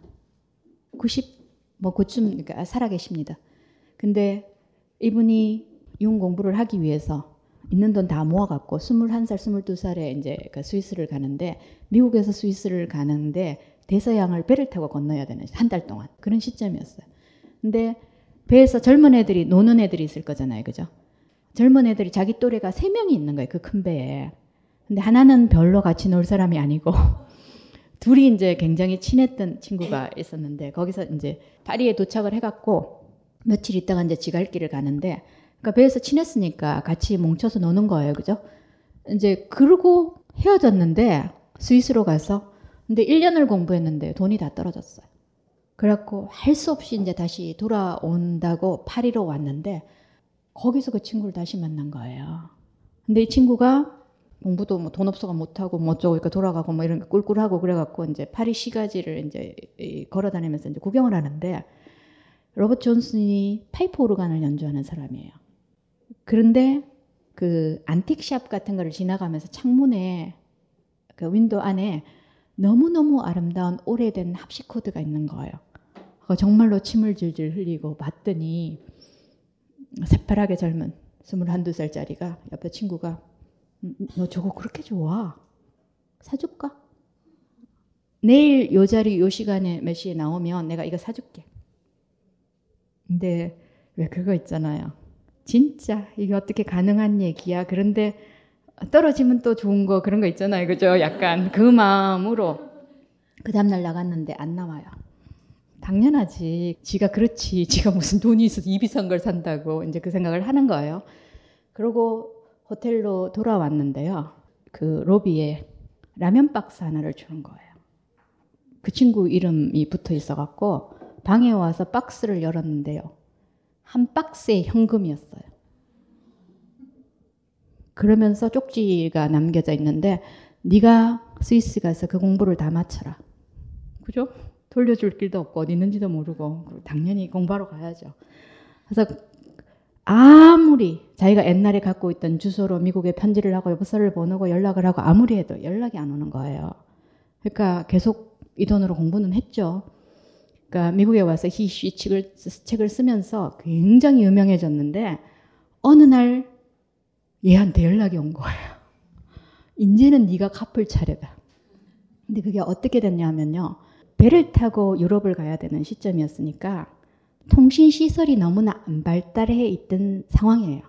그래갖고 이 사람이 은행에 계좌에 돈이 하나도 없는데 프랑스 은행에 부도수표 해갖고 돈을 한 박스를 찾아낸 거예요. 그리고 그 다음날 못 나온 일은, 이유는 호텔에 갖다 놓고 그대로 잡혀갖고 들어가서 그동안 계속 감옥에 살았던 거예요. 그래갖고 존슨 얘기가 사실은 그 돈의 몇 배를 갚았대. 수시로 돈만 떨어지면 너가 갚을 때다라고 그러는 거죠. 근데 재밌지 않으세요?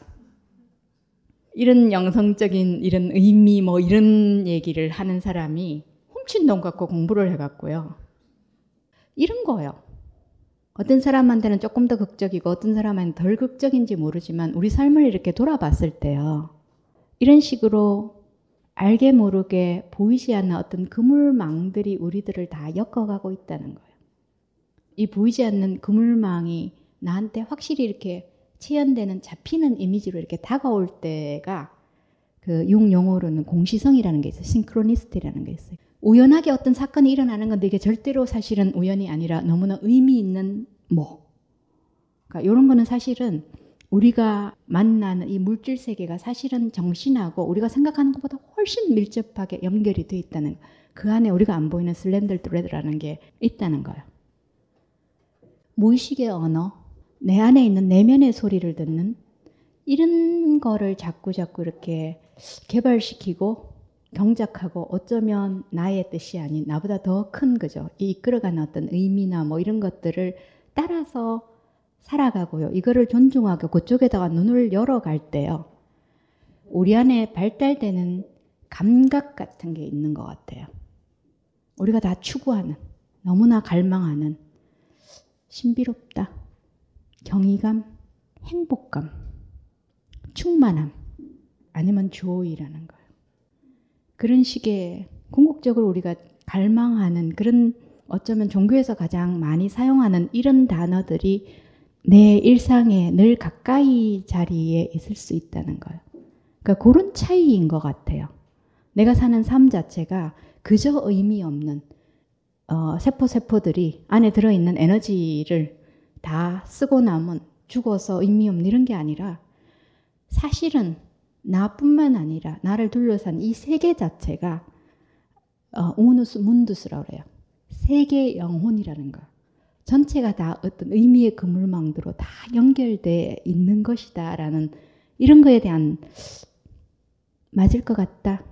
내 경험상으로는 그래. 뭐 내지는 이런 감각들이 조금씩 조금씩 더 열려지는 것 같아요. 소위 말해서 우리의 현대병이란 이런 이런 메시지와 이런 얘기들이 그 원시인들 소위 말해서 그 사람들이 들었을 때 너무나 쉽고 당연한 얘기들이요. 그런 얘기를 뭐 할 필요가 있어 다 아는 거. 우리한테 어렵게 들리는 거는 사실은 이 보이지 않는 세계하고 완전히 차단된 소위 말하는 아상만 발달한 이 문화권에서 우리가 살아가고 있기 때문에 일어나는 현상들이고요. 그거의 증세, 증상이라는 거는요.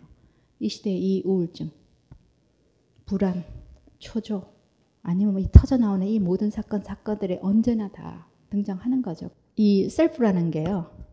그러니까 우리의 의식과 무의식을 합친 이 우리의 중심이라는 거는 의미, 가치, 신비 이런 거에 대한 감각하고 관계가 되는 거라는 거예요. 그 이런 부분들은 증명할 수는 없을지 모르지만요. 경험할 수는 있는 거라는 거예요. 근데 그러니까 어떻게 단단하게 무정한 틈새도 없이 그 쥐고 있는 이 강력한 아상들에 왜 내가 이거를 조금씩 열어야 되는지 어쩌면 굉장히 적극적으로 수동적으로 더 큰 메시지를 이렇게 들으면서 내 삶을 이끌어 간다는 게 뭔지라는 거예요. 근데 꿈을 통해서요. 저는 이게 제일 가까이 다가오는 것. 아, 정말 이 주제를 어떻게 풀어?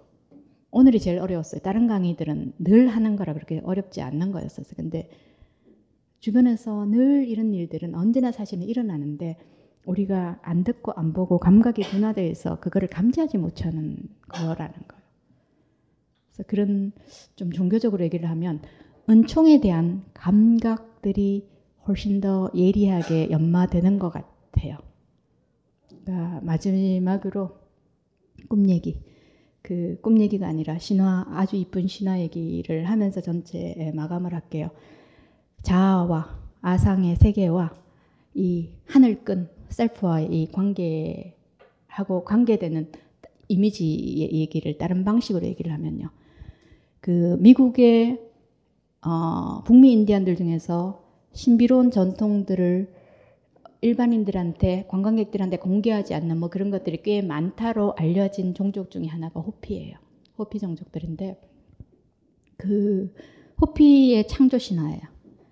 거기 보면 어, 신탄수 비슷하게 요 우주에서 땅을 이렇게 내려다보니 저기 아름다운 반짝이는 별이 하나 있어요. 저기로 가자. 그래서 하얀 옷을 입은 존재하고 빨간 옷을 입은 존재 둘이 땅에 내렸어요. 하얀 옷을 입은 존재는 북극으로 가요. 그래갖고 세상의 모든 신기한 에너지가 농축되어 있는 신성한 땅이라는 그런 자리들을 이렇게 만들고 돌아다녀요. 빨간 옷을 입은 존재는 남극으로 와요. 갖고 빈둥빈둥 빈둥거리다가 세상의 어, 시작에 아무것도 없어야 되는데 갑자기 드럼이 있어요. 그죠? 꿈처럼. 그래서 드럼을 이렇게 치는데 자기가 치는 드럼이 아닌 아무도 없는데 아무도 없는 세상에서 드럼 소리가 들리는 거예요. 그래서 이 소리에 맞추어 갖고 내가 연주를 해요. 그런데 그 소리가 누구냐 하면요. 위대한 영, 인디안들이 말하는 그 위대한 영의 심장 박동 소리였던 거예요. 우리들이 연주하는 드럼, 우리들의 어떤 삶이라는 것은 결국에는 이 위대한 영의 심장 박동 소리에 조화를 이루는 거예요. 그러니까 조화로운 삶을 산다는 게 나를 넘어서 그 너머에 세상하고 그러니까 연결하고 그 리듬에 화답하고 산다는 게 어떤 걸까라는 게 분명히 우리가 마지막 순간에 내 한테 타고날 때 그 씨앗, 가능성, 잠재력 이거를 완전히 만개한 사람들이 그 뿌리에 금으로 가득했어. 과일이 황금 열매가 달렸어. 신화에서 자주 등장한 황금 사과 뭐 이런 거 있잖아요. 그죠? 이런 것하고 연결되는 거는 분명히 그 리듬, 박동, 심장, 소리에 조화로운 삶을 살 때 가능할 수 있는 얘기인 것 같아요. 이야기를 많이 했어요. 그죠? 근데 이야기가 이야기 밥이라고요. 아마 여러분 각자 각자들의 영혼에 좀 공양이 됐으면 좋겠습니다. 보통 저는요. 그러니까 옛날에 수업할 때 뭐 들었던 뭐 이론 이런 건 하나도 생각 안 나요. 근데 수업 시간에 들었던 이야기는 대부분 다 기억해요. 조금 그랬으면 좋겠어요. 그게 어 그때는 그런 거였지. 그랬는데 차츰차츰 어떤 시점에서 나한테 아 자양분이 되는 어떤 것들이었으면 좋겠고요. 무의식, 꿈, 그림자, 아니무스, 아니마 다 생소한 얘기예요. 그러니까 어떻게 하면 이 용어를 안 쓰고 강의를 해볼까 그랬는데 역시나 그 용어 많이 갖다 썼어요. 그 옛날 이야기만 기억하시면요. 이 하늘줄을 연결하는 가장 간편한 방법. 공짜로 늘 주어지는 이 방법 하나가 꿈이라는 거예요. 그러면 꿈세계를 만나면 또 다른 세계 자체가 내 안에 열릴 거고요. 그러면 슬렌더 드레드라는 거가 어, 얼마나 우리 삶을 이렇게 사실은 이어왔던가라는 거요. 또다시 그러니까 이끌어 가는가라는 거를 훨씬 더 예민하게 느끼고 감지하게 되실 거예요. 그러니까 수고 많으셨습니다.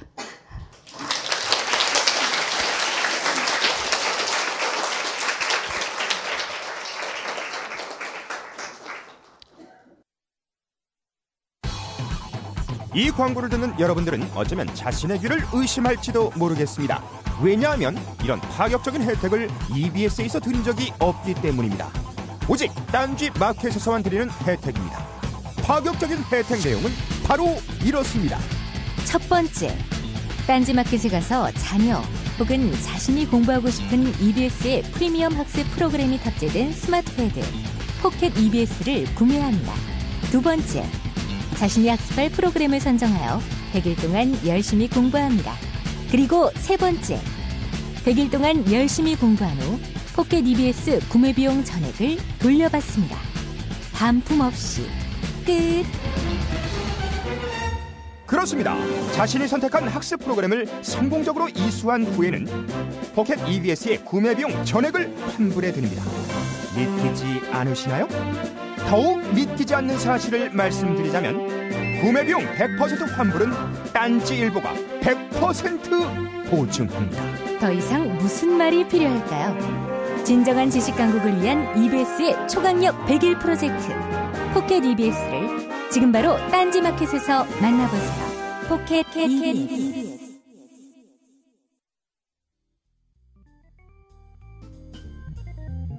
오늘 받자마자 한 봉 희석해서 애인 주고 한 봉 희석해서 제가 마셨는데 반 정도 마셨더니 속에서 불길이 올라오더라고요. 저는 눈 치유 목적으로 구입했습니다. 보름간 시음한 결과 눈이 상당히 좋아진 듯합니다. 몸 안에 정화 작용이 일어난다는 느낌 그리고 자율신경계가 강화된다는 느낌을 받습니다. 숙취가 없어졌습니다. 그리고 아침마다 화장실 사용 시간이 훨씬 짧아졌습니다. 한 방에 쏙이라는 느낌? 이상은 평산네이처 아로니아진에 대한 딴지일보 회원분들의 후기였습니다. 평산네이처 아로니아 진 40% 특별 할인 오직 딴지 마켓에서만 독점으로 진행됩니다. 질문 수- 수업 잘 들었고요. 그, 저 이제 선생님 강의 듣고 이제 제가 자고 일어난 다음부터 이제 좀 집착적으로 제가 일기를 쓰고 있거든요. 근데 어떻게 일기를 쓰냐면 꿈에 대한 일기도 쓰고 또 내가 겪은 일에 대한 일기를 써가지고 이게 어떤 관계가 있는가에서 이렇게 보고 있는 보려고 하는데 잘 안 잡히더라고요. 근데 제가 몇 가지 막 꿈을 계속 얘기를 해봤자 산발적인 질문밖에 되지 않고 어, 근본적으로 이것을 자기가 아까 뭐 이렇게 탐구해보고 해보고 해보는 게 어떠냐 이제 사실적으로 이제 물리적으로 시간이 되게 부족하거든요 사는 데 있어서 그래서 어떻게 뭐 할 수 있는 방법이 없는가 그거에 대해서 좀 우리 모두를 대변하는 질문이었어요. 그죠? 우리 다 바빠요. 진짜. 어, 너무 바쁜 게 현대인들의 문제죠. 근데 중요하지 않는 일들로 다 바쁜 것 같아요. 근데 나한테 주어진 시간 안에 그러니까 이 세계를 깊이 내 삶으로 가져오기 위해서 그러니까 어떤 식으로 하는 방법이 있는가라는 얘기예요. 그죠? 어, 내가 일기를 쓰고요. 꿈 일기를 쓰고 요거를 두 개를 대놓고 대조를 할 때 쉽게 발견할 수 있는 거는요. 꿈꾸기 하루 전후 상황은 늘 반영이 된다 그랬어요. 그죠? 그 정도는 쉽게 보일 거예요. 근데 기본적으로는요. 꿈에 언어가 있어요. 언제나 은유와 상징으로 표현된다는 거예요. 우리 시 옛날에 배울 때 얇은 사 하얀 꽃가랑 고기 접어서 나비를 내라. 그러니까 꽃갈이 나비는 아니에요. 그죠? 그렇지만 이 말이 되잖아요. 꿈은 언제나 그런 방식으로 얘기를 합니다. 그래서 그 시를 읽는 방식으로 꿈 언어를 이해하는 게 그러니까 차츰차츰 우리가 새로운 외국어를 배우는 것처럼요. 꿈 언어에 익숙해 갖고 자꾸 이렇게 친하게 놀다 보면 익숙해지고요. 그래서 다른 언어인데 내가 기존에 갖고 있는 언어 눈으로 해석하려고 들지 마시고요. 그거는 굉장한 오류로 갈 수 있습니다. 전혀 다르게 알아들을 수 있어요. 예를 들게요. 최근에 제가 듣고 우와 깜짝 놀랐어 하는 얘기가 하나 있었는데 누군가가 꿈에 스페인이라는 게 몇 번을 나왔더래요. 그래갖고 스페인을 가봤대요. 거기서 한 남자를 만났어요. 그 남자의 관계는 비극이었습니다. 꿈을 그런 식으로 받아들이는 건 아니에요.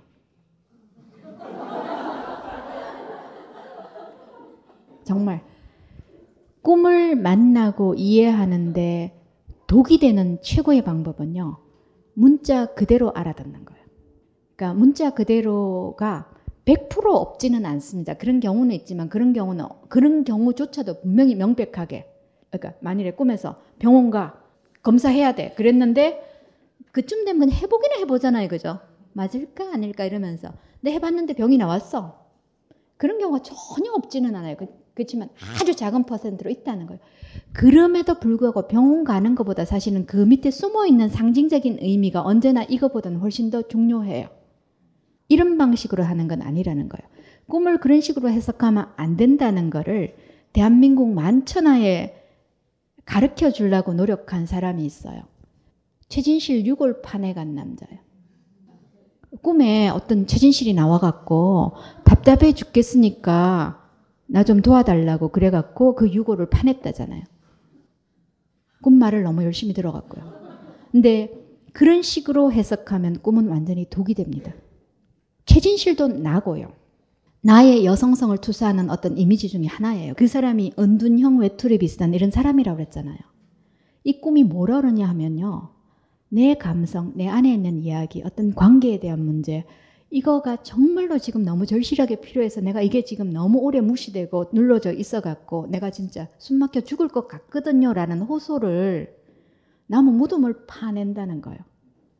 그 소리를 하는 최진실도 나라는 생각을 이 사람은 안 한 거예요. 그래서 이런 방식으로 이해를 하면 오사님 그래서 해석하려고 그러지 말고요. 그러면 이걸 어떻게 하느냐? 내가 그럼 언어를 빨리 배워지는 건 아니잖느냐. 그죠? 꿈 언어가 금방 되는 건 아니에요. 어느 정도 익숙해지고 또 이렇게 조금 어, 친밀해지는 과정도 필요하고요. 근데 아직도 너무나 모른다는 생각을 저는 많이 하고 있습니다. 꿈 그룹을 만드는 거예요. 나는 너무 내한테 날 것이라 이게 안 보이지만 다른 사람이 이게 내가 이 꿈을 꾸었다면이라는 상상을 해보면서요. 나는 보이지 않는 그 눈이 열리는 거예요.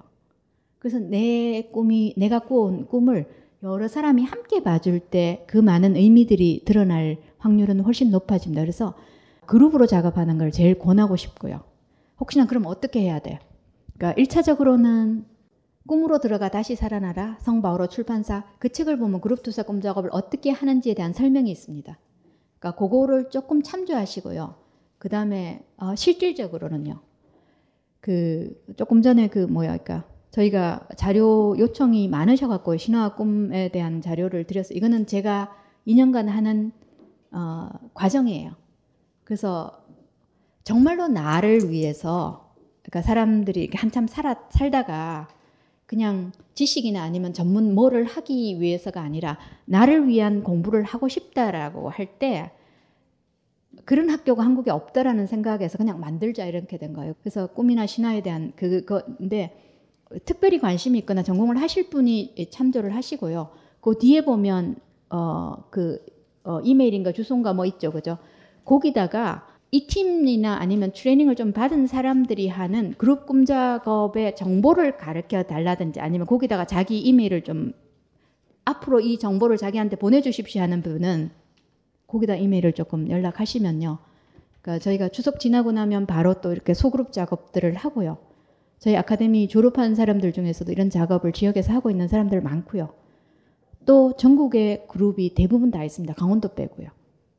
제주도도 내가 알기로는 없어요. 근데 서울, 부천, 뭐 대구, 거창 뭐 다 있습니다. 그래서 그런 쪽으로 어떤 연결망도 조금 가까운 지역으로 연결해 드릴 테니까 그것도 하시고요. 그리고 다른 하나는 자꾸 꿈을 머리로 하려고 그러지 마세요. 무슨 뜻인지 알아듣고 속 시원했으면 좋겠다. 이게 우리의 병이에요.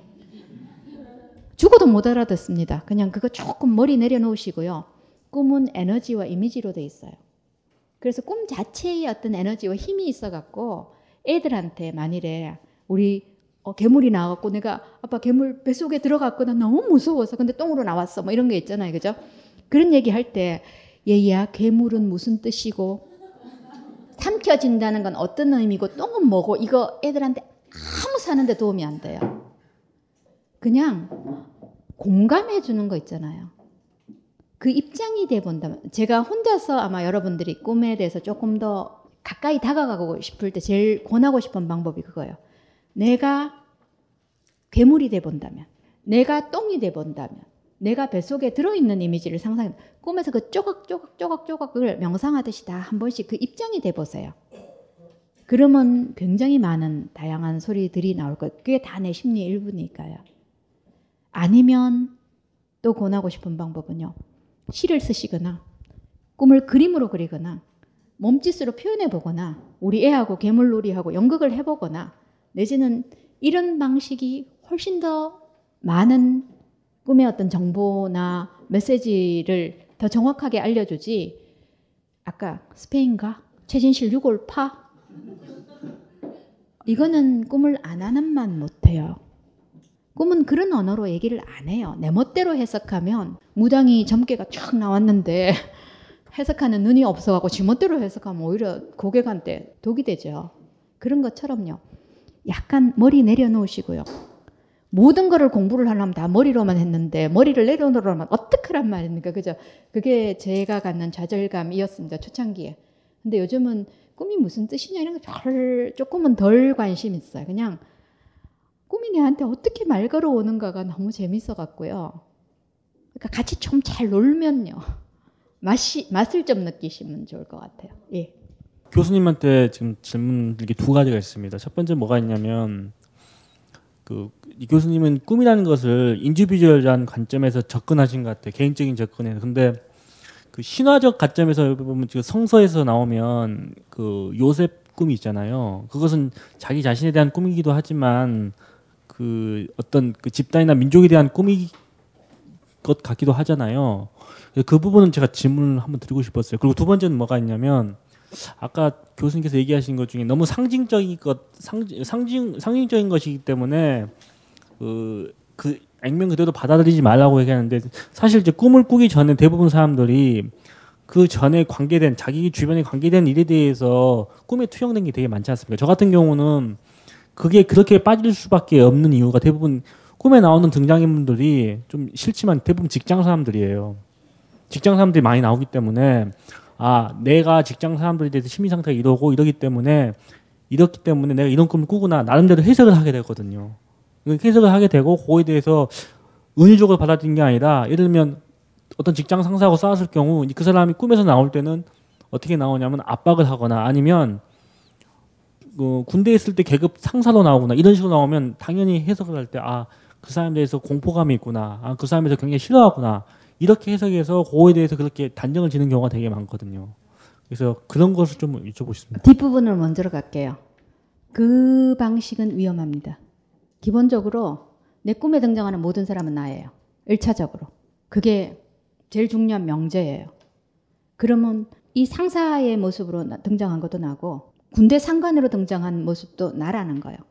내가 내 안에 있는데 이런 옷, 이 이미지를 씌워놓지 않고는 내 안에 있는 요소를 절대로 못 볼 때요. 그래서 그냥 꿈은 이런 이미지들을 이용하는 거예요. 다른 사람이 내 꿈 안으로 들어오는 왔다 갔다 하지 않습니다. 그러니까 1차적으로 단순하게 얘기하면요. 그거를 염두에 두시면 이게 다 나라는 그러니까 내가 제일 징글징글하게 생각하는 나를 제일 숨막히게 하는 내가 제일 견뎌내기 힘들어하는 이 상사가 내 안에 있다. 근데 내 가까운 사람 다섯 명한테만 물어보세요. 나한테 이런 요소 있어 그러면 아부하는 사람 말고는 다 예스라 그럴 거예요. 내 안에 있는 이런 요소가 어떤 거지?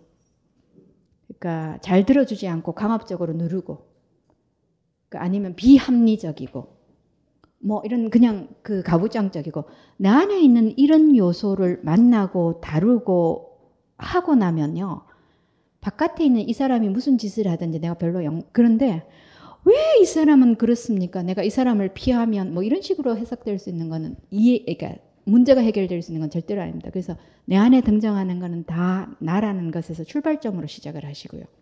그런데 실제로 나 안에 그러니까 내가 생각하는 이 상사, 강압적 이런 부분, 그러니까 그 상사가 강압적이지 않다는 건 아니에요. 그런 부분이 사실이기 때문에 어느 정도의 진실성이 있기 때문에 그 이미지를 꿈이 이용했을 거라고요. 그죠? 근데 중요한 포인트는 그게 아니에요. 내 안에 있는 이 요소를 만나는 게 중요하고요. 인정하고 그러고 나면 어떻게 다룰 수 있는 방법이 있을 거고요. 그 다음에 앞부분에 개인적인 측면. 예. 처음에 얘기를 할 때 빙산 여기 의식이 있고요. 무의식이 거대한 정보 총량이 있다 그랬어요. 여기 안에는 인류 초창기부터 우주의 시작부터의 모든 정보가 다 들어있어요. 그래서 수평선 아래에 제일 위의 층이 여기가 아마 내 개인의 무의식이라면요. 그 아래 우리 가족의 무의식이 있을 거고요. 우리 사회의 무의식이 있을 거고요. 우리 민족의 무의식이 있을 거고요. 그 아래 인류 전체의 보편적인 무의식의 어떤 객관적인 측면이 있습니다. 그래서 내가 꾸는 아무리 사소해 보이는 것과 내가 일상에서 일어나는 것하고 똑같은 듯한 꿈을 꾸더라도요. 이 모든 층위와 이 모든 축은 다 연결되어 있습니다. 그러니까 바로 어저께 제가 어, 광주 트라마 센터 가서 어저께 아침부터 한 저녁 6시까지 작업, 꿈 작업을 했었는데 거기서 어, 일하시는 어떤 분이요. 5.18 때 태어나지도 않았는데요. 완전히 그 5.18의 피비린내 나는 그 사건이 꿈에 그대로 등장을 했어요. 그러니까 막 기차를 타고 이렇게 가는데 전철, 지하철 타고 가는데 사람들 쫙 서 있는데 밟고 밟고 기차 그냥 이렇게 다 깔아버리는 거예요. 그런데 기차가 이렇게 움직일 때 바퀴에 뭐가 키면 이게 다 느껴지는 거예요. 안 느끼려고 의자 위에 다리를 올려요. 근데 겨우 어떻게 해서 차, 기차를 내려갔고 들판으로 이렇게 간다고 안 보려고 이렇게 하고 앞으로 나가는데요. 그 기차에서 치이는 잘린 팔 하나가 툭 떨어져 앞에 와서 떠들어요. 얘는 5.18 때 태어나지도 않았어요. 우리의 모든 꿈에 이 모든 우리 이 땅의 역사와 어쩌면 인류 전체의 드라마와 인간이 태어나기 이전부터였던 뭐와 이게 다 연결된다는 거예요. 그래서 아까 자아, 아이랜드, 그죠? 얘는 내가 독립된, 고립된 존재라고 생각하지만 사실은 무의식을 들여다볼수록요, 꿈으로 들어갈수록 뇌를 넘어서는 다른 차원의 어떤 얘기들을 자꾸자꾸 만나게 돼요. 그러니까 흔히 이런 뭐 치유 작업 아니면 뭐 꿈 뭐 이런 거 얘기를 할 때 사회학을 하는 사람이나 벙커 이 동네 사람들이 무슨 그 신하락 까먹는 꿈 같은 소리 지금 세상이 어떤 세상이 그죠? 그런 얘기 참 많이 하잖아요. 아니에요. 내 안을 깊이 탐색한다는 거는요. 집단의 가치나 방향이나 아픔이나 뭐 어떤 것도 깊이 깊이 연루될 수밖에 없고요. 내가 힘이 생기고 내가 가장 이렇게 적극적으로 그러니까 창의적인 사람이 된다는 거는요. 이 사회의 변혁에 참여하지 않을 수 없게 됩니다. 그래서 이게 안으로 들어가 갖고 무슨 내면 작업이 마치 그 마약 먹고요. 바깥 안 보려고 이렇게 혼자 즐겁자고 그거는 거짓 작업이죠. 그러니까 명상이나 이 모든 테크닉이요. 그런 식으로 모든 좋은 것도 언제나 악용될 수 있습니다. 꿈도 그렇게 악용될 수 있을지 몰라요. 근데 진실하게 꿈을 보면요. 꿈은 그 내가 그런 식으로 꿈을 다루면 반드시 올라옵니다. 아, 저번에 강의를 듣고 나서 뭐 죽는다는 죽는다는 죽는 꿈을 꾸면은 그게 뭐 자신의 변화를 하거나 뭐 이제 좋은 뜻으로 그런 그런 의미를 줄 수 있다고 이렇게 강의를 하셨는데 이제 이제 3주 전쯤인가 이제 제 여자친구가 꿈을 꿨다고 하는데 이제 제가 그, 그, 그 꿈에서 죽는 꿈을 꿨다고 저한테 말, 말을 하는 거예요. 그리고 그 꿈을 꾸고 나서 2주 후에 이제 저도 꿈을 꿨는데 이제 그 방 어떤 방 안에서 네 명이 있는데 제가 이제 무슨 포로 같은 거로 이렇게 잡혀 들어간 거예요. 그래서 거기 어떤 사람이 저를 총으로 쏴서 제가 죽는 꿈을 꿨는데 이 두 개의 꿈이 무슨 관계가 있는 건지 아니면은 뭐 제가 그냥 그 관계가 있다고 생각하는 건지 알고 싶습니다. 첫째, 우리 두 사람이 꾼 이 꿈의 죽음도 우리의 성장과 변화하고 직접적으로 연관이 되느냐? Yes. 예, 꿈에서의 죽음이 등장을 할 때 가장 확실한 변화와 성장이에요. 기존의 나, 여기 안에 감금되어 있던 에너지가 죽음을 통해서 풀려나요. 그러면 다른 폼으로 다시 잡게 되죠. 초등학교 2학년이든 내가 죽어야 3학년인 내가 태어난다는 거예요. 그런 거에서 둘 다 예. 그런데 밀접한 우리 여자친구, 남자친구, 우리 커플이 거의 비슷한 시기에 동시에 이런 일들이 일어날 수 있습니까? 예. 조금 전에 개인적인 차원을 넘어서서 사실은 보이지 않는 슬렌더 트레드 같은 것들이 이런 식으로 작업 자, 작용한다는 거를 늘 느끼실 수 있을 거예요. 뭔지 모르지만 내 삶에서 지금 어떤 중요한 변화나 그러니까 태도나 아니면 그 기존에 내가 생각하지 않는 어떤 새로운 영역 하나가 구축되거나 뭐 어떤 내한테 변화가 있는 거가 알게 모르게 가까이 있는 가장 얘기 많이 하는 가장 교류를 많이 하는 이 사람한테도 영향을 미치지 않겠습니까? 당연히요. 꽤 아마 자주 그런 거 느끼실 거예요. 그러니까 어떤 경우는요. 저희 선생님 케이스 보면 너무나 너무나 사랑하는 밀접한 그죠? 할머니 할아버지 커플이 어떤 날은 둘이 똑같은 꿈을 꿔요.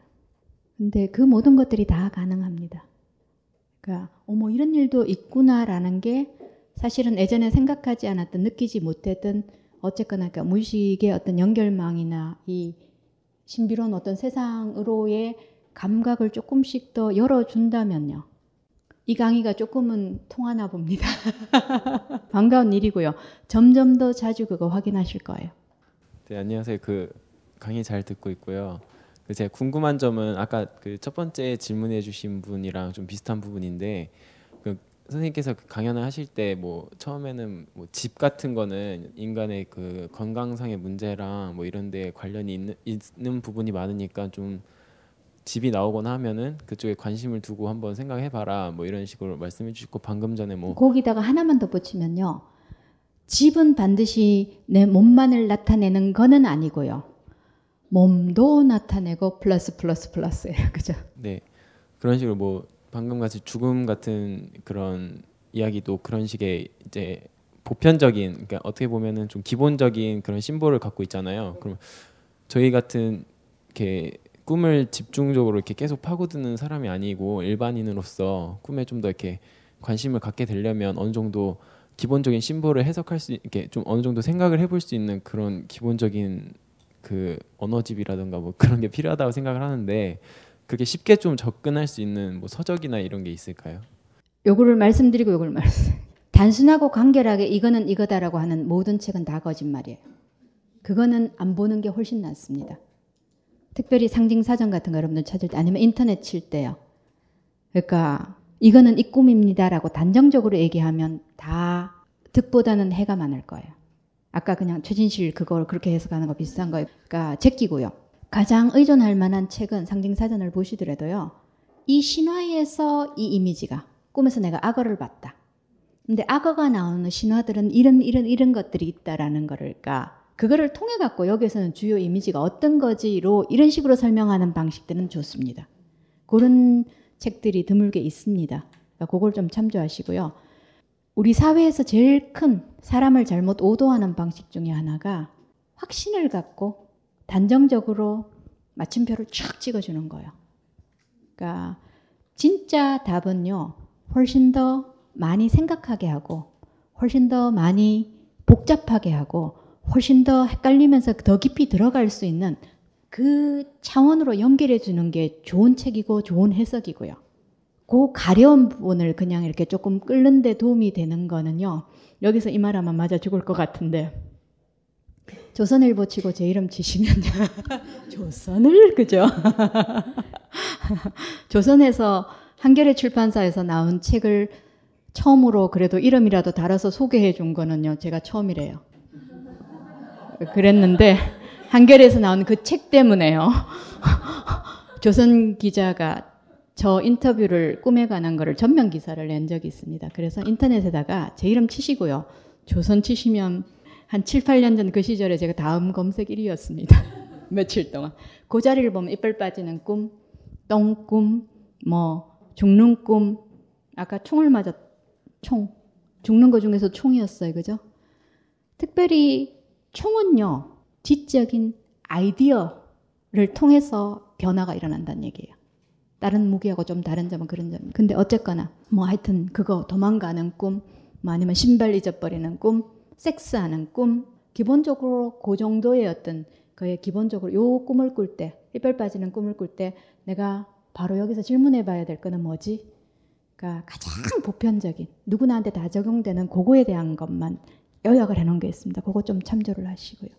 마지막 한 분. 아, 저 편향성에 대해서 질문 드리려고 하는데 그 처 아니마 아니무스 하실 때는 양성성 말씀하셨고요. 그 빛과 그림자 하실 때는 시속 게임에서 그 형평성 말씀하셨잖아요. 근데 반대로 비- 사회에서 편향성이 그러니까 강화되거나 아니면 문화적으로나 이렇게 되는 이유가 어떻게 어떤 이유라고 생각하세요? 그러니까 1차적으로요. 어, 가장 대표적인 이유가 이 집에 있어서 이 질문이 뭘까를 제가 혼자 짐작하고 있는 지금 두 가지 버전이 있습니다. 이렇게 현대 사회처럼 물질 세계, 눈에 보이는 가시적인 세계에만 편향되게 발전해 왔는 이유가 뭘까? 이것도 한 부분 있을 수 있을 것 같고요. 아니면 우리 사회처럼 극우, 극자 한쪽으로 이렇게 치우치는 이런 부분들이 고도로 첨예하게 대립하는 이런 거는 왜일까? 그러니까 이런 부분 다 있을 것 같은데 꿈을 통해서 제가 만나는 세상은요. 이 이미지가 아마 더 편하실 거예요. 여기 수녀님들 계세요. 그죠? 제가 성직자들하고 작업을 꽤 했기 때문에요. 수녀님들 꿈에 종종 잘 등장하는 이미지 중에 하나가 18번까지는 아니지만 꽤 자주 등장하는 이미지가 꿈에 창녀들이 나와요. 그, 나 안에 이 측면이 고도로 바깥에 이 기능을 고도로 발달시켜서 뭘 하고 있으면요. 꿈속에서는 반대 균형을 이렇게 해주죠. 그러니까 그렇다고 그러면 내가 성적으로 활발하게 생활을 해야 되느냐 이건 아니에요. 그죠? 그럼에도 불구하고 나 안에 이 요소가 있다는 거예요. 그런데 꿈은 의뢰는 상상으로 상징적으로 하는 것과 실제 하는 것의 차이를 내는 구분을 못 해요. 그래서 이 부분들을 조금 더 그 상징적으로 의뢰를 만들어서 살아내는 방법, 그거를 우리가 찾아내는 거가 훨씬 중요한 일이에요. 꿈은 원래 꿈에서 제일 중요한 기능이 이 보상 기능이라고 보정 기능이라고 그러니까를 한다는 거예요. 지난번에 그 오늘 왜 이렇게 자꾸 조선 얘기가 나? 별로 친하지 않습니다. 그 거기 그 종군 기자. 내가 가장 척박하게 이라크에 이르고 있으니까 꿈에는 맨날 그 싱싱한 쌀라다 뭐한 접시 이런 거 있잖아요. 그죠? 그러니까 이런 식으로 우리가 꿈에 이 보정 기능이 없으면 우리 다 제정신 갖고 못 살 거예요. 내가 꿈을 들여다보든 안 보든 간에 꿈은 계속 이 작용을 해왔기 때문에 그래도 이나나마 여기 요만큼이라도 유지하고 살아있는 거예요. 꿈은 원래 그런 기능이 있습니다. 그리고 꿈 공부를 조금 더 적극적으로 하시면요. 내 안에 있는 이 반대되는 억압되는 그 오늘 아까 제가 꿈 작업 낮에 하면서 제가 아, 또 다른 감동적인 분 중에 한 분이 그 어떤 아저씨 꿈에 어, 아브락사스란 온천에 가요. 근데 그 온천에서 내가 제일 싫어하는 세상에서 제일 나쁜 사람이라고 생각하는 처남하고 같이 온천을 하고 있는 거예요. 그래서 이분이 나한테 처남 같은 부분은 어떤 부분이지에 대한 지난번 작업을 조금 하신 분이에요. 근데 갑자기 그 생각이 들더래요. 최근에 드라마 중에 그 뭐였죠? 이보영 나오는 드라마. 뭐라 그러 예, 예, 예. 그 드라마를 이렇게 보면서요. 그이 나쁜 짓 하는 그 아저씨 있잖아요. 그 이렇게 보면서 남을 미워한다는 거가 마지막 순간까지 남을 미워한다는 게 얼마나 헛된 거 이런 거가 이렇게 쫙 와닿더래요. 그러면서 와이프하고 둘 다 우리 가까이서 우리가 제일 혐오하는 더 이상 이 부질없는 미워하는 짓을 그만하자. 그만하는 방법이 그만 안 되잖아요. 그죠? 그러면 우리가 우리 큰 처남을 위해서 진짜 기도를 좀 해보자. 근데 이게 굉장히 도움이 됐대요.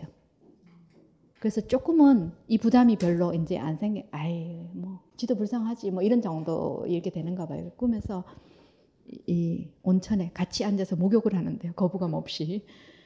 그러고 있는데 이 온천 있는 도시가 이름이 아브락사스예요.